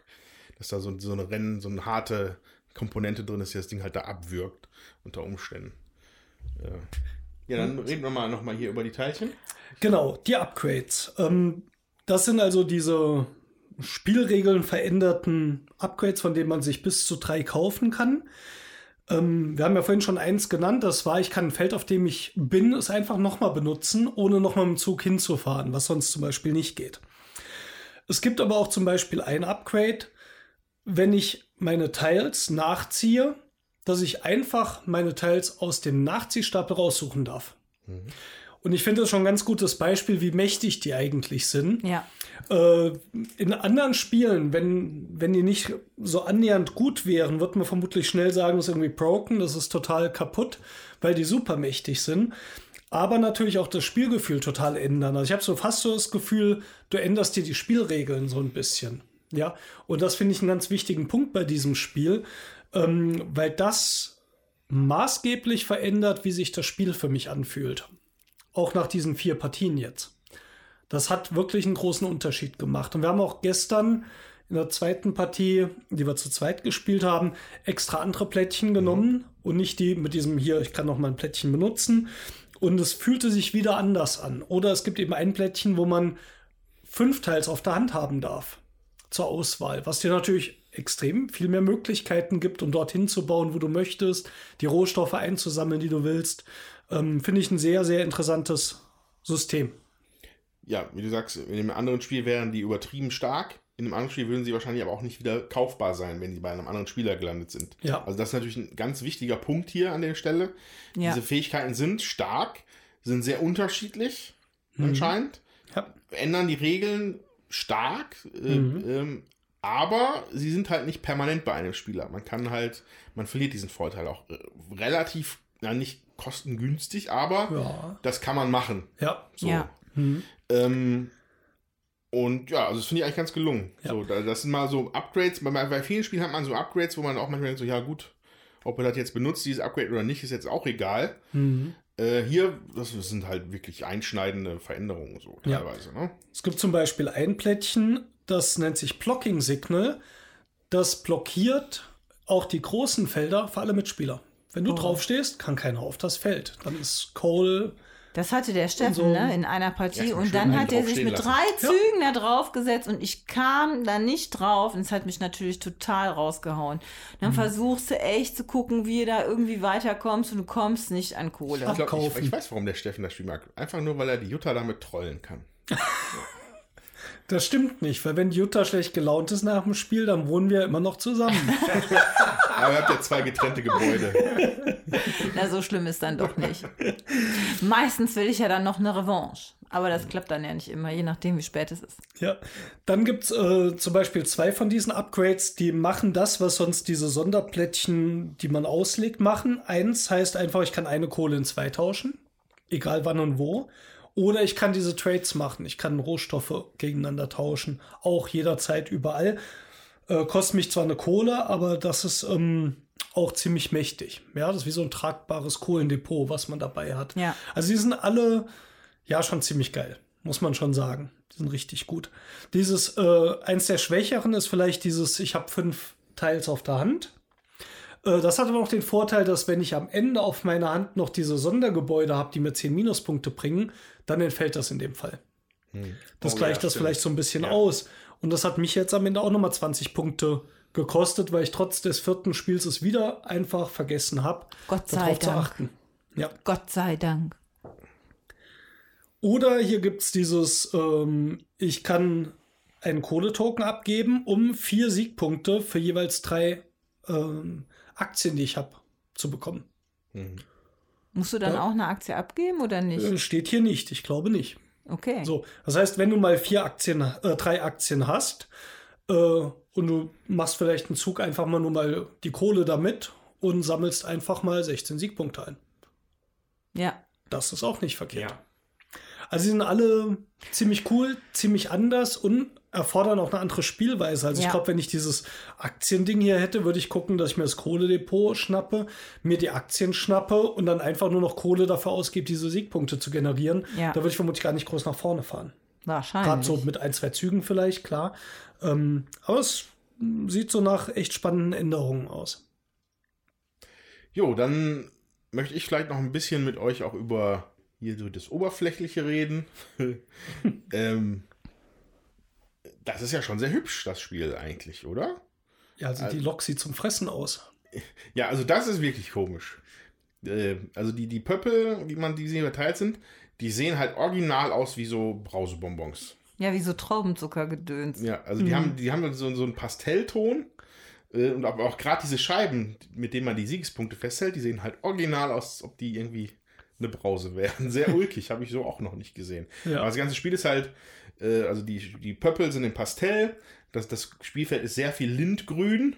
Mhm. Ich glaube, so nennt man das. Ja. Ähm, ähm, es wirkt dadurch sehr abstrakt, finde ich Mhm. eigentlich. Also ich habe jetzt wenig Vergleich zu anderen Zug- oder äh, ähnlichen Spielen vielleicht. Aber das wirkt so ein bisschen wie so eine, wie so ein, also es sieht, wenn man sich anguckt, ein bisschen aus wie so eine App. Wie, so, ein, Mhm. wie so ein kleines App-Spiel, was halt so eine stilisierte Grafik hat. Äh, die Icons und so ist alles dieses, ich glaube, nennt man das Flat Design, dieses Flat Ja. UI-Design. Ähm, ist aber ein schöner Stil, der sich da gut durchzieht und äh, trotzdem auch ein paar schöne Details hinterlässt, weil ich habe hier die, ich finde diese Aktien hier so hübsch. Das sind einfach nur so kleine Pappdinger Mhm. ähm, mit dem Namen von, dem, von der Firma und so, aber mit so ein bisschen grafischen Elementen und da ist der Text sogar drauf geschrieben. Der ist zwar klitzeklein, dass ich ihn fast gar nicht lesen kann, aber das huh, äh, ist mir gerade runtergefallen, Entschuldigung. Ähm, das ist aber trotzdem hübsch. Das ist so ein bisschen mit dem Auge zum Detail. Mhm. Gefällt mir das ganz gut. Also ich finde halt das übersichtlich gemacht. Und ähm, man sieht auch halt direkt, ähm, die teureren Rohstoffe, die haben halt, äh, sind halt gelb unterlegt, die anderen sind weiß unterlegt. Ähm, dass man eben auch die Unterschiede erkennt, sag ich mal. Ähm, ja, der Spielplan ist so lindgrün, das finde ich aber auch angenehm fürs Auge. Also es ist alles ähm, grafisch so dargestellt, dass man, ich das Gefühl habe, ich muss nicht großartig suchen. Also Ja. ich sehe das, was da ist, kann ich alles äh, gut erkennen. Ja. Das äh, gefällt mir persönlich sehr. Ja, und auch, dass diese äh, Spielerfarben jetzt Pastellfarben sind, li- ist wahrscheinlich der Tatsache geschuldet, dass die Klötzchen eben nicht Pastellfarben sind. Ne? Die sind dann halt in den Grundfarben. Ja. Also was heißt grau, braun, weiß, äh, du dunkelblau, dunkelgrün und rot gehalten. Knallrot. Ja. Ähm, und ja, das ist alles übersichtlich. Ja, aber, aber ohne auch, auch äh, aber nicht, dass dann irgendwie Ästhetik oder so vernachlässigt wird. Nee, gar Ähm, nicht. Zum Beispiel auch hier jetzt bei den Spielertableaus mit den Aktionen. Die Upgrades, die man für seinen Look kauft, die sind halt in der Form von so einem Zahnrad. Mhm. Das war, als wenn es quasi hier, und das kann man an das Tableau anlegen, dass die Zähnchen von dem Zahnrad schließen damit dann ab. Ja. Äh, Das hat halt wirklich, ich baue da was Technisches ein. Also sowas ist halt Mhm. so ein kleines Detail, was ich aber dann immer auch immer zu schätzen weiß. Sowas. Ja, das verruckelt dann auch nicht, ne? Sondern die liegen da und äh, du, wenn du da aus Versehen drankommst, dann ist das nicht sofort irgendwie abgefallen. So. Mhm. Auch Schrifttyp und so ist alles nett gemacht. Äh, Die Aktien haben natürlich auch unterschiedliche Schriftzüge. Die Spielregel finde ich ähm, sehr übersichtlich, sie ist sowieso nicht sonderlich lang. Also man ist wirklich ganz schnell durch, ganz einfache Regeln. Wie gesagt, es gibt so ein, zwei Sätze, die ich ähm, nicht ganz verstehe. Ähm, da mussten wir tatsächlich so ein bisschen überlegen und diskutieren. Ähm, aber trotzdem insgesamt, ja, schön produziert. Dazu möchte ich sagen, das Spiel ist auf Englisch und auch die Regel ist auf Englisch. Ähm, also wenn man da jetzt irgendwie ein bisschen Probleme hat, dann sollte man sich äh, jemand dazu holen, der einem das auch übersetzt. Aber es sind wirklich nur ein paar Regeln, also ein paar Seiten. Es ist übersichtlich gemacht und äh, selbst ich mit meinem nicht so guten Englisch kann das meiste gut ähm, verstehen, Ja, sag ich jetzt der Rest mal. vom Spiel kommt halt eigentlich, glaube ich, zu 99% ohne Text aus. Ne? Ja, Ja. das größtenteils sprachneutral aus die Bezeichnung der Städte, aber die sind ja durch Icons dann auch nochmal erklärt. Ja. Ich denke auch. Also Regel, ich weiß nicht, ob es bei Boardgame Geek vielleicht schon Übersetzungen gibt. Ähm, wir hoffen natürlich auf eine deutschen, äh, deutsche Variante noch, die rauskommen könnte. Wäre schön. Ähm, greife ich schon mal vor, für mich jetzt verdient. Ich glaube, dass das ein äh, Spiel, das ankommen kann, das auf jeden Fall von der Qualität her passt. Ja. Und aber man kann es auf jeden Fall dann spielen, wenn man die Regel einmal äh, verinnerlicht hat, ohne jetzt viel lesen zu müssen. Also auf dem Plan gibt es eigentlich gar nichts zu lesen. Ja. Während des Spiels kurz zum Tommy rüber geredet, dass das doch eigentlich ein äh, würdiger Kandidat wäre für ein Kennerspiel des Jahres. Oh ja. Finde ich schon. Also, Finde ich Ja. auch. Ja. Aber Das haben wir schon mal hier eine Äußerung zu unserer zum, Feedback-Runde. zumindest Da- als Nominierter. Zumindest als Nominierter. Naja, gut, aber solange es wie es nicht auf Deutsch erschienen ist, Ja, wird ja. es auch nicht in die Auswahlliste kommen. Von daher Hm. äh, muss es erst eine deutsche Ausgabe geben. Wobei es vielleicht ein bisschen, es ist vielleicht auch ein bisschen zu knackig für das Kennerspiel. Aber, äh, aber es geht so in eine Richtung, wo ich damit Mhm. auch dann einverstanden bin immer, ne? Obwohl auch hier Heaven and Ale, ich glaube, ist auf jeden Fall schon irgendwie vergleichbar. Also ich glaube, Ja. dass das hier Ja. ein relativ böses Spiel werden kann, je nachdem, wie man das spielt. Das war jetzt, abgesehen von dem schnell Schluss machen, jetzt noch relativ nett. Aber ich glaube, wenn man hier wirklich drauf achtet, wie man den anderen an Karren fahren kann und ihnen wehtun kann, gibt es hier massig Im Möglichkeiten. Zwei-Spieler-Spiel stelle ich mir das gruselig vor, manchmal, glaube ich. Ja. Ja, aber da gibt es wieder so viele Optionen, dass äh, das dann nicht so eng wird. Also Ja. dann, Du hast ja 16 Startfelder und du hast halt insgesamt dann 10 Loks. Also du heißt, das heißt, es bleiben auch Loks frei, also Plätze frei. Und dann kannst du schon mal gucken, wo setze ich mich denn hin, dass mich der andere nicht unbedingt blockiert. Ne? Mhm. Das Zu laut, oder? Okay. Ja, dann würde ich sagen, wenn wir schon hier über Nominierten zum Kinderspiel des Jahres äh, reden, der er vielleicht sein könnte. Wie gefällt es euch denn? Jutta. ja, ich habe ja Jetzt red dir schon. mal den Frust von der Seele.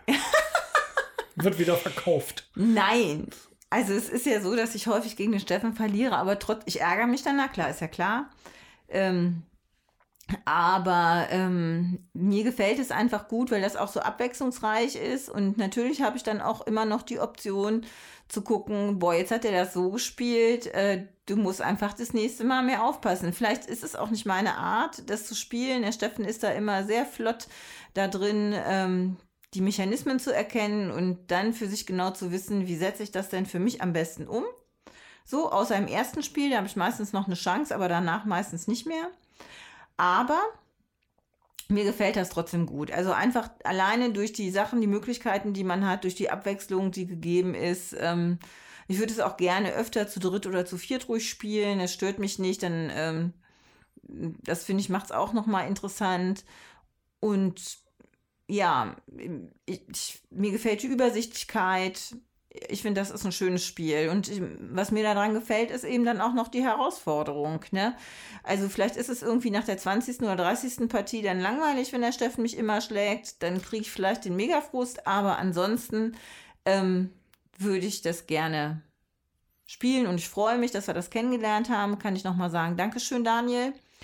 Und ähm, ja, das wäre was gewesen, was ich jetzt so nicht äh, eingekauft hätte oder was wir so nicht eingekauft hätten, wenn wir es nicht ausprobiert hätten. Ähm, ja, und da freue ich mich einfach, dass das jetzt bei uns im Hause Einzug gehalten hat und hoffe, wir werden noch weitere Partien spielen. Ja, dann schließe ich mal an. Also bei einem muss ich widersprechen. Ich habe eher das Gefühl, dass ich bei den ersten Partien immer gut dabei bin und irgendwann hast du dann auch verstanden, wie es funktioniert und dann tue ich mich meistens schwer, dann nochmal zu gewinnen. Ähm, insofern spielen wir noch ein paar Partien. Ich könnte mir vorstellen, dass sich das Blatt irgendwann wendet und wenn ich da mal am Verlieren bin, dann kriege ich das auch dauerhaft ganz gut hin. Ich glaube, bei dem Spiel wird es mich gar nicht mehr so viel stören, wenn ich verliere, weil mir das Spielen an sich super viel Spaß macht. Ich mag die Züge, die ich da mache. Man freut sich jedes Mal, wenn man am Zug ist, man hat seine vier Kohle, man setzt seinen Plan um, man kommt auch immer weit genug vorwärts, sage ich mal, um direkt was zu bekommen oder zumindest für den nächsten Zug was gut vorbereitet zu haben. Ähm, das heißt, ich mag dieses Gefühl, wie das Spiel abläuft. Zweiter Punkt ist, es hat echt wenig Regeln. Ja. Es ist super schnell, also für so ein anspruchsvolles Spiel mit richtig wenig Regeln. Äh, du ziehst deine Züge auf zwei verschiedene Arten und den Rest machst du durch die Aktivierung der Felder, auf die du ziehst. Äh, plus ein paar Bonussachen, sage ich mal, mit den, ähm, mit den Upgrades. Das ist prinzipiell, was dieses Spiel ist und dafür bietet es jetzt nach vier Partien schon unheimlich viel Abwechslung und ich bin sicher, das war noch nicht alles. Äh, gefällt mir sehr, sehr gut. Vom Anspruch her, ja, auf jeden Fall Kennerspiel, Ja. auf jeden Fall. Vielleicht sogar ein bisschen höher. Wie gesagt, die Interaktion könnte ich mir vorstellen, dass die noch krasser wird, wenn man mehr Erfahrung da hat und auch einen Nerv hat, sich damit auch noch zu beschäftigen, weil man die normalen Züge jetzt schon mal beherrscht, weiß, wie alle Felder funktionieren, äh, vielleicht auch ein bisschen schneller sieht, was man an guten Optionen hat. Ähm, dann kann ich mir vorstellen, dass das noch mal ein bisschen mehr zur Sache geht. Bin ich mal gespannt, wie sich das entwickelt. Ähm, könnte mir vorstellen, auch mit ein paar Leuten, die aggressiver gegeneinander spielen, mir dann ein bisschen zu anstrengend wird. Aber ähm, ist tatsächlich in den vier Partien jetzt noch nicht so sehr passiert.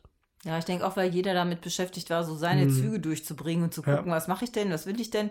Und da gar nicht so äh, auf die Aktivitäten des anderen guckt, außer was für Sonderplättchen er denn da liegen hat. Und die Aktie natürlich. Ne? Ich Ja. meine, muss man noch mal sagen, du machst mal hier 30 Punkte Umschwung, nimmst ihm die anderen weg und sagst sie dir ein. Äh, das macht schon größere Änderungen. Ja, und äh, was ich vorhin schon gesagt habe, ich finde, man macht unheimlich viele ganz zufriedenstellende Züge. Man macht immer wieder einen Zug, wo man denkt, schön, nächsten Zug mache ich das und das und dann klappt das auch wieder.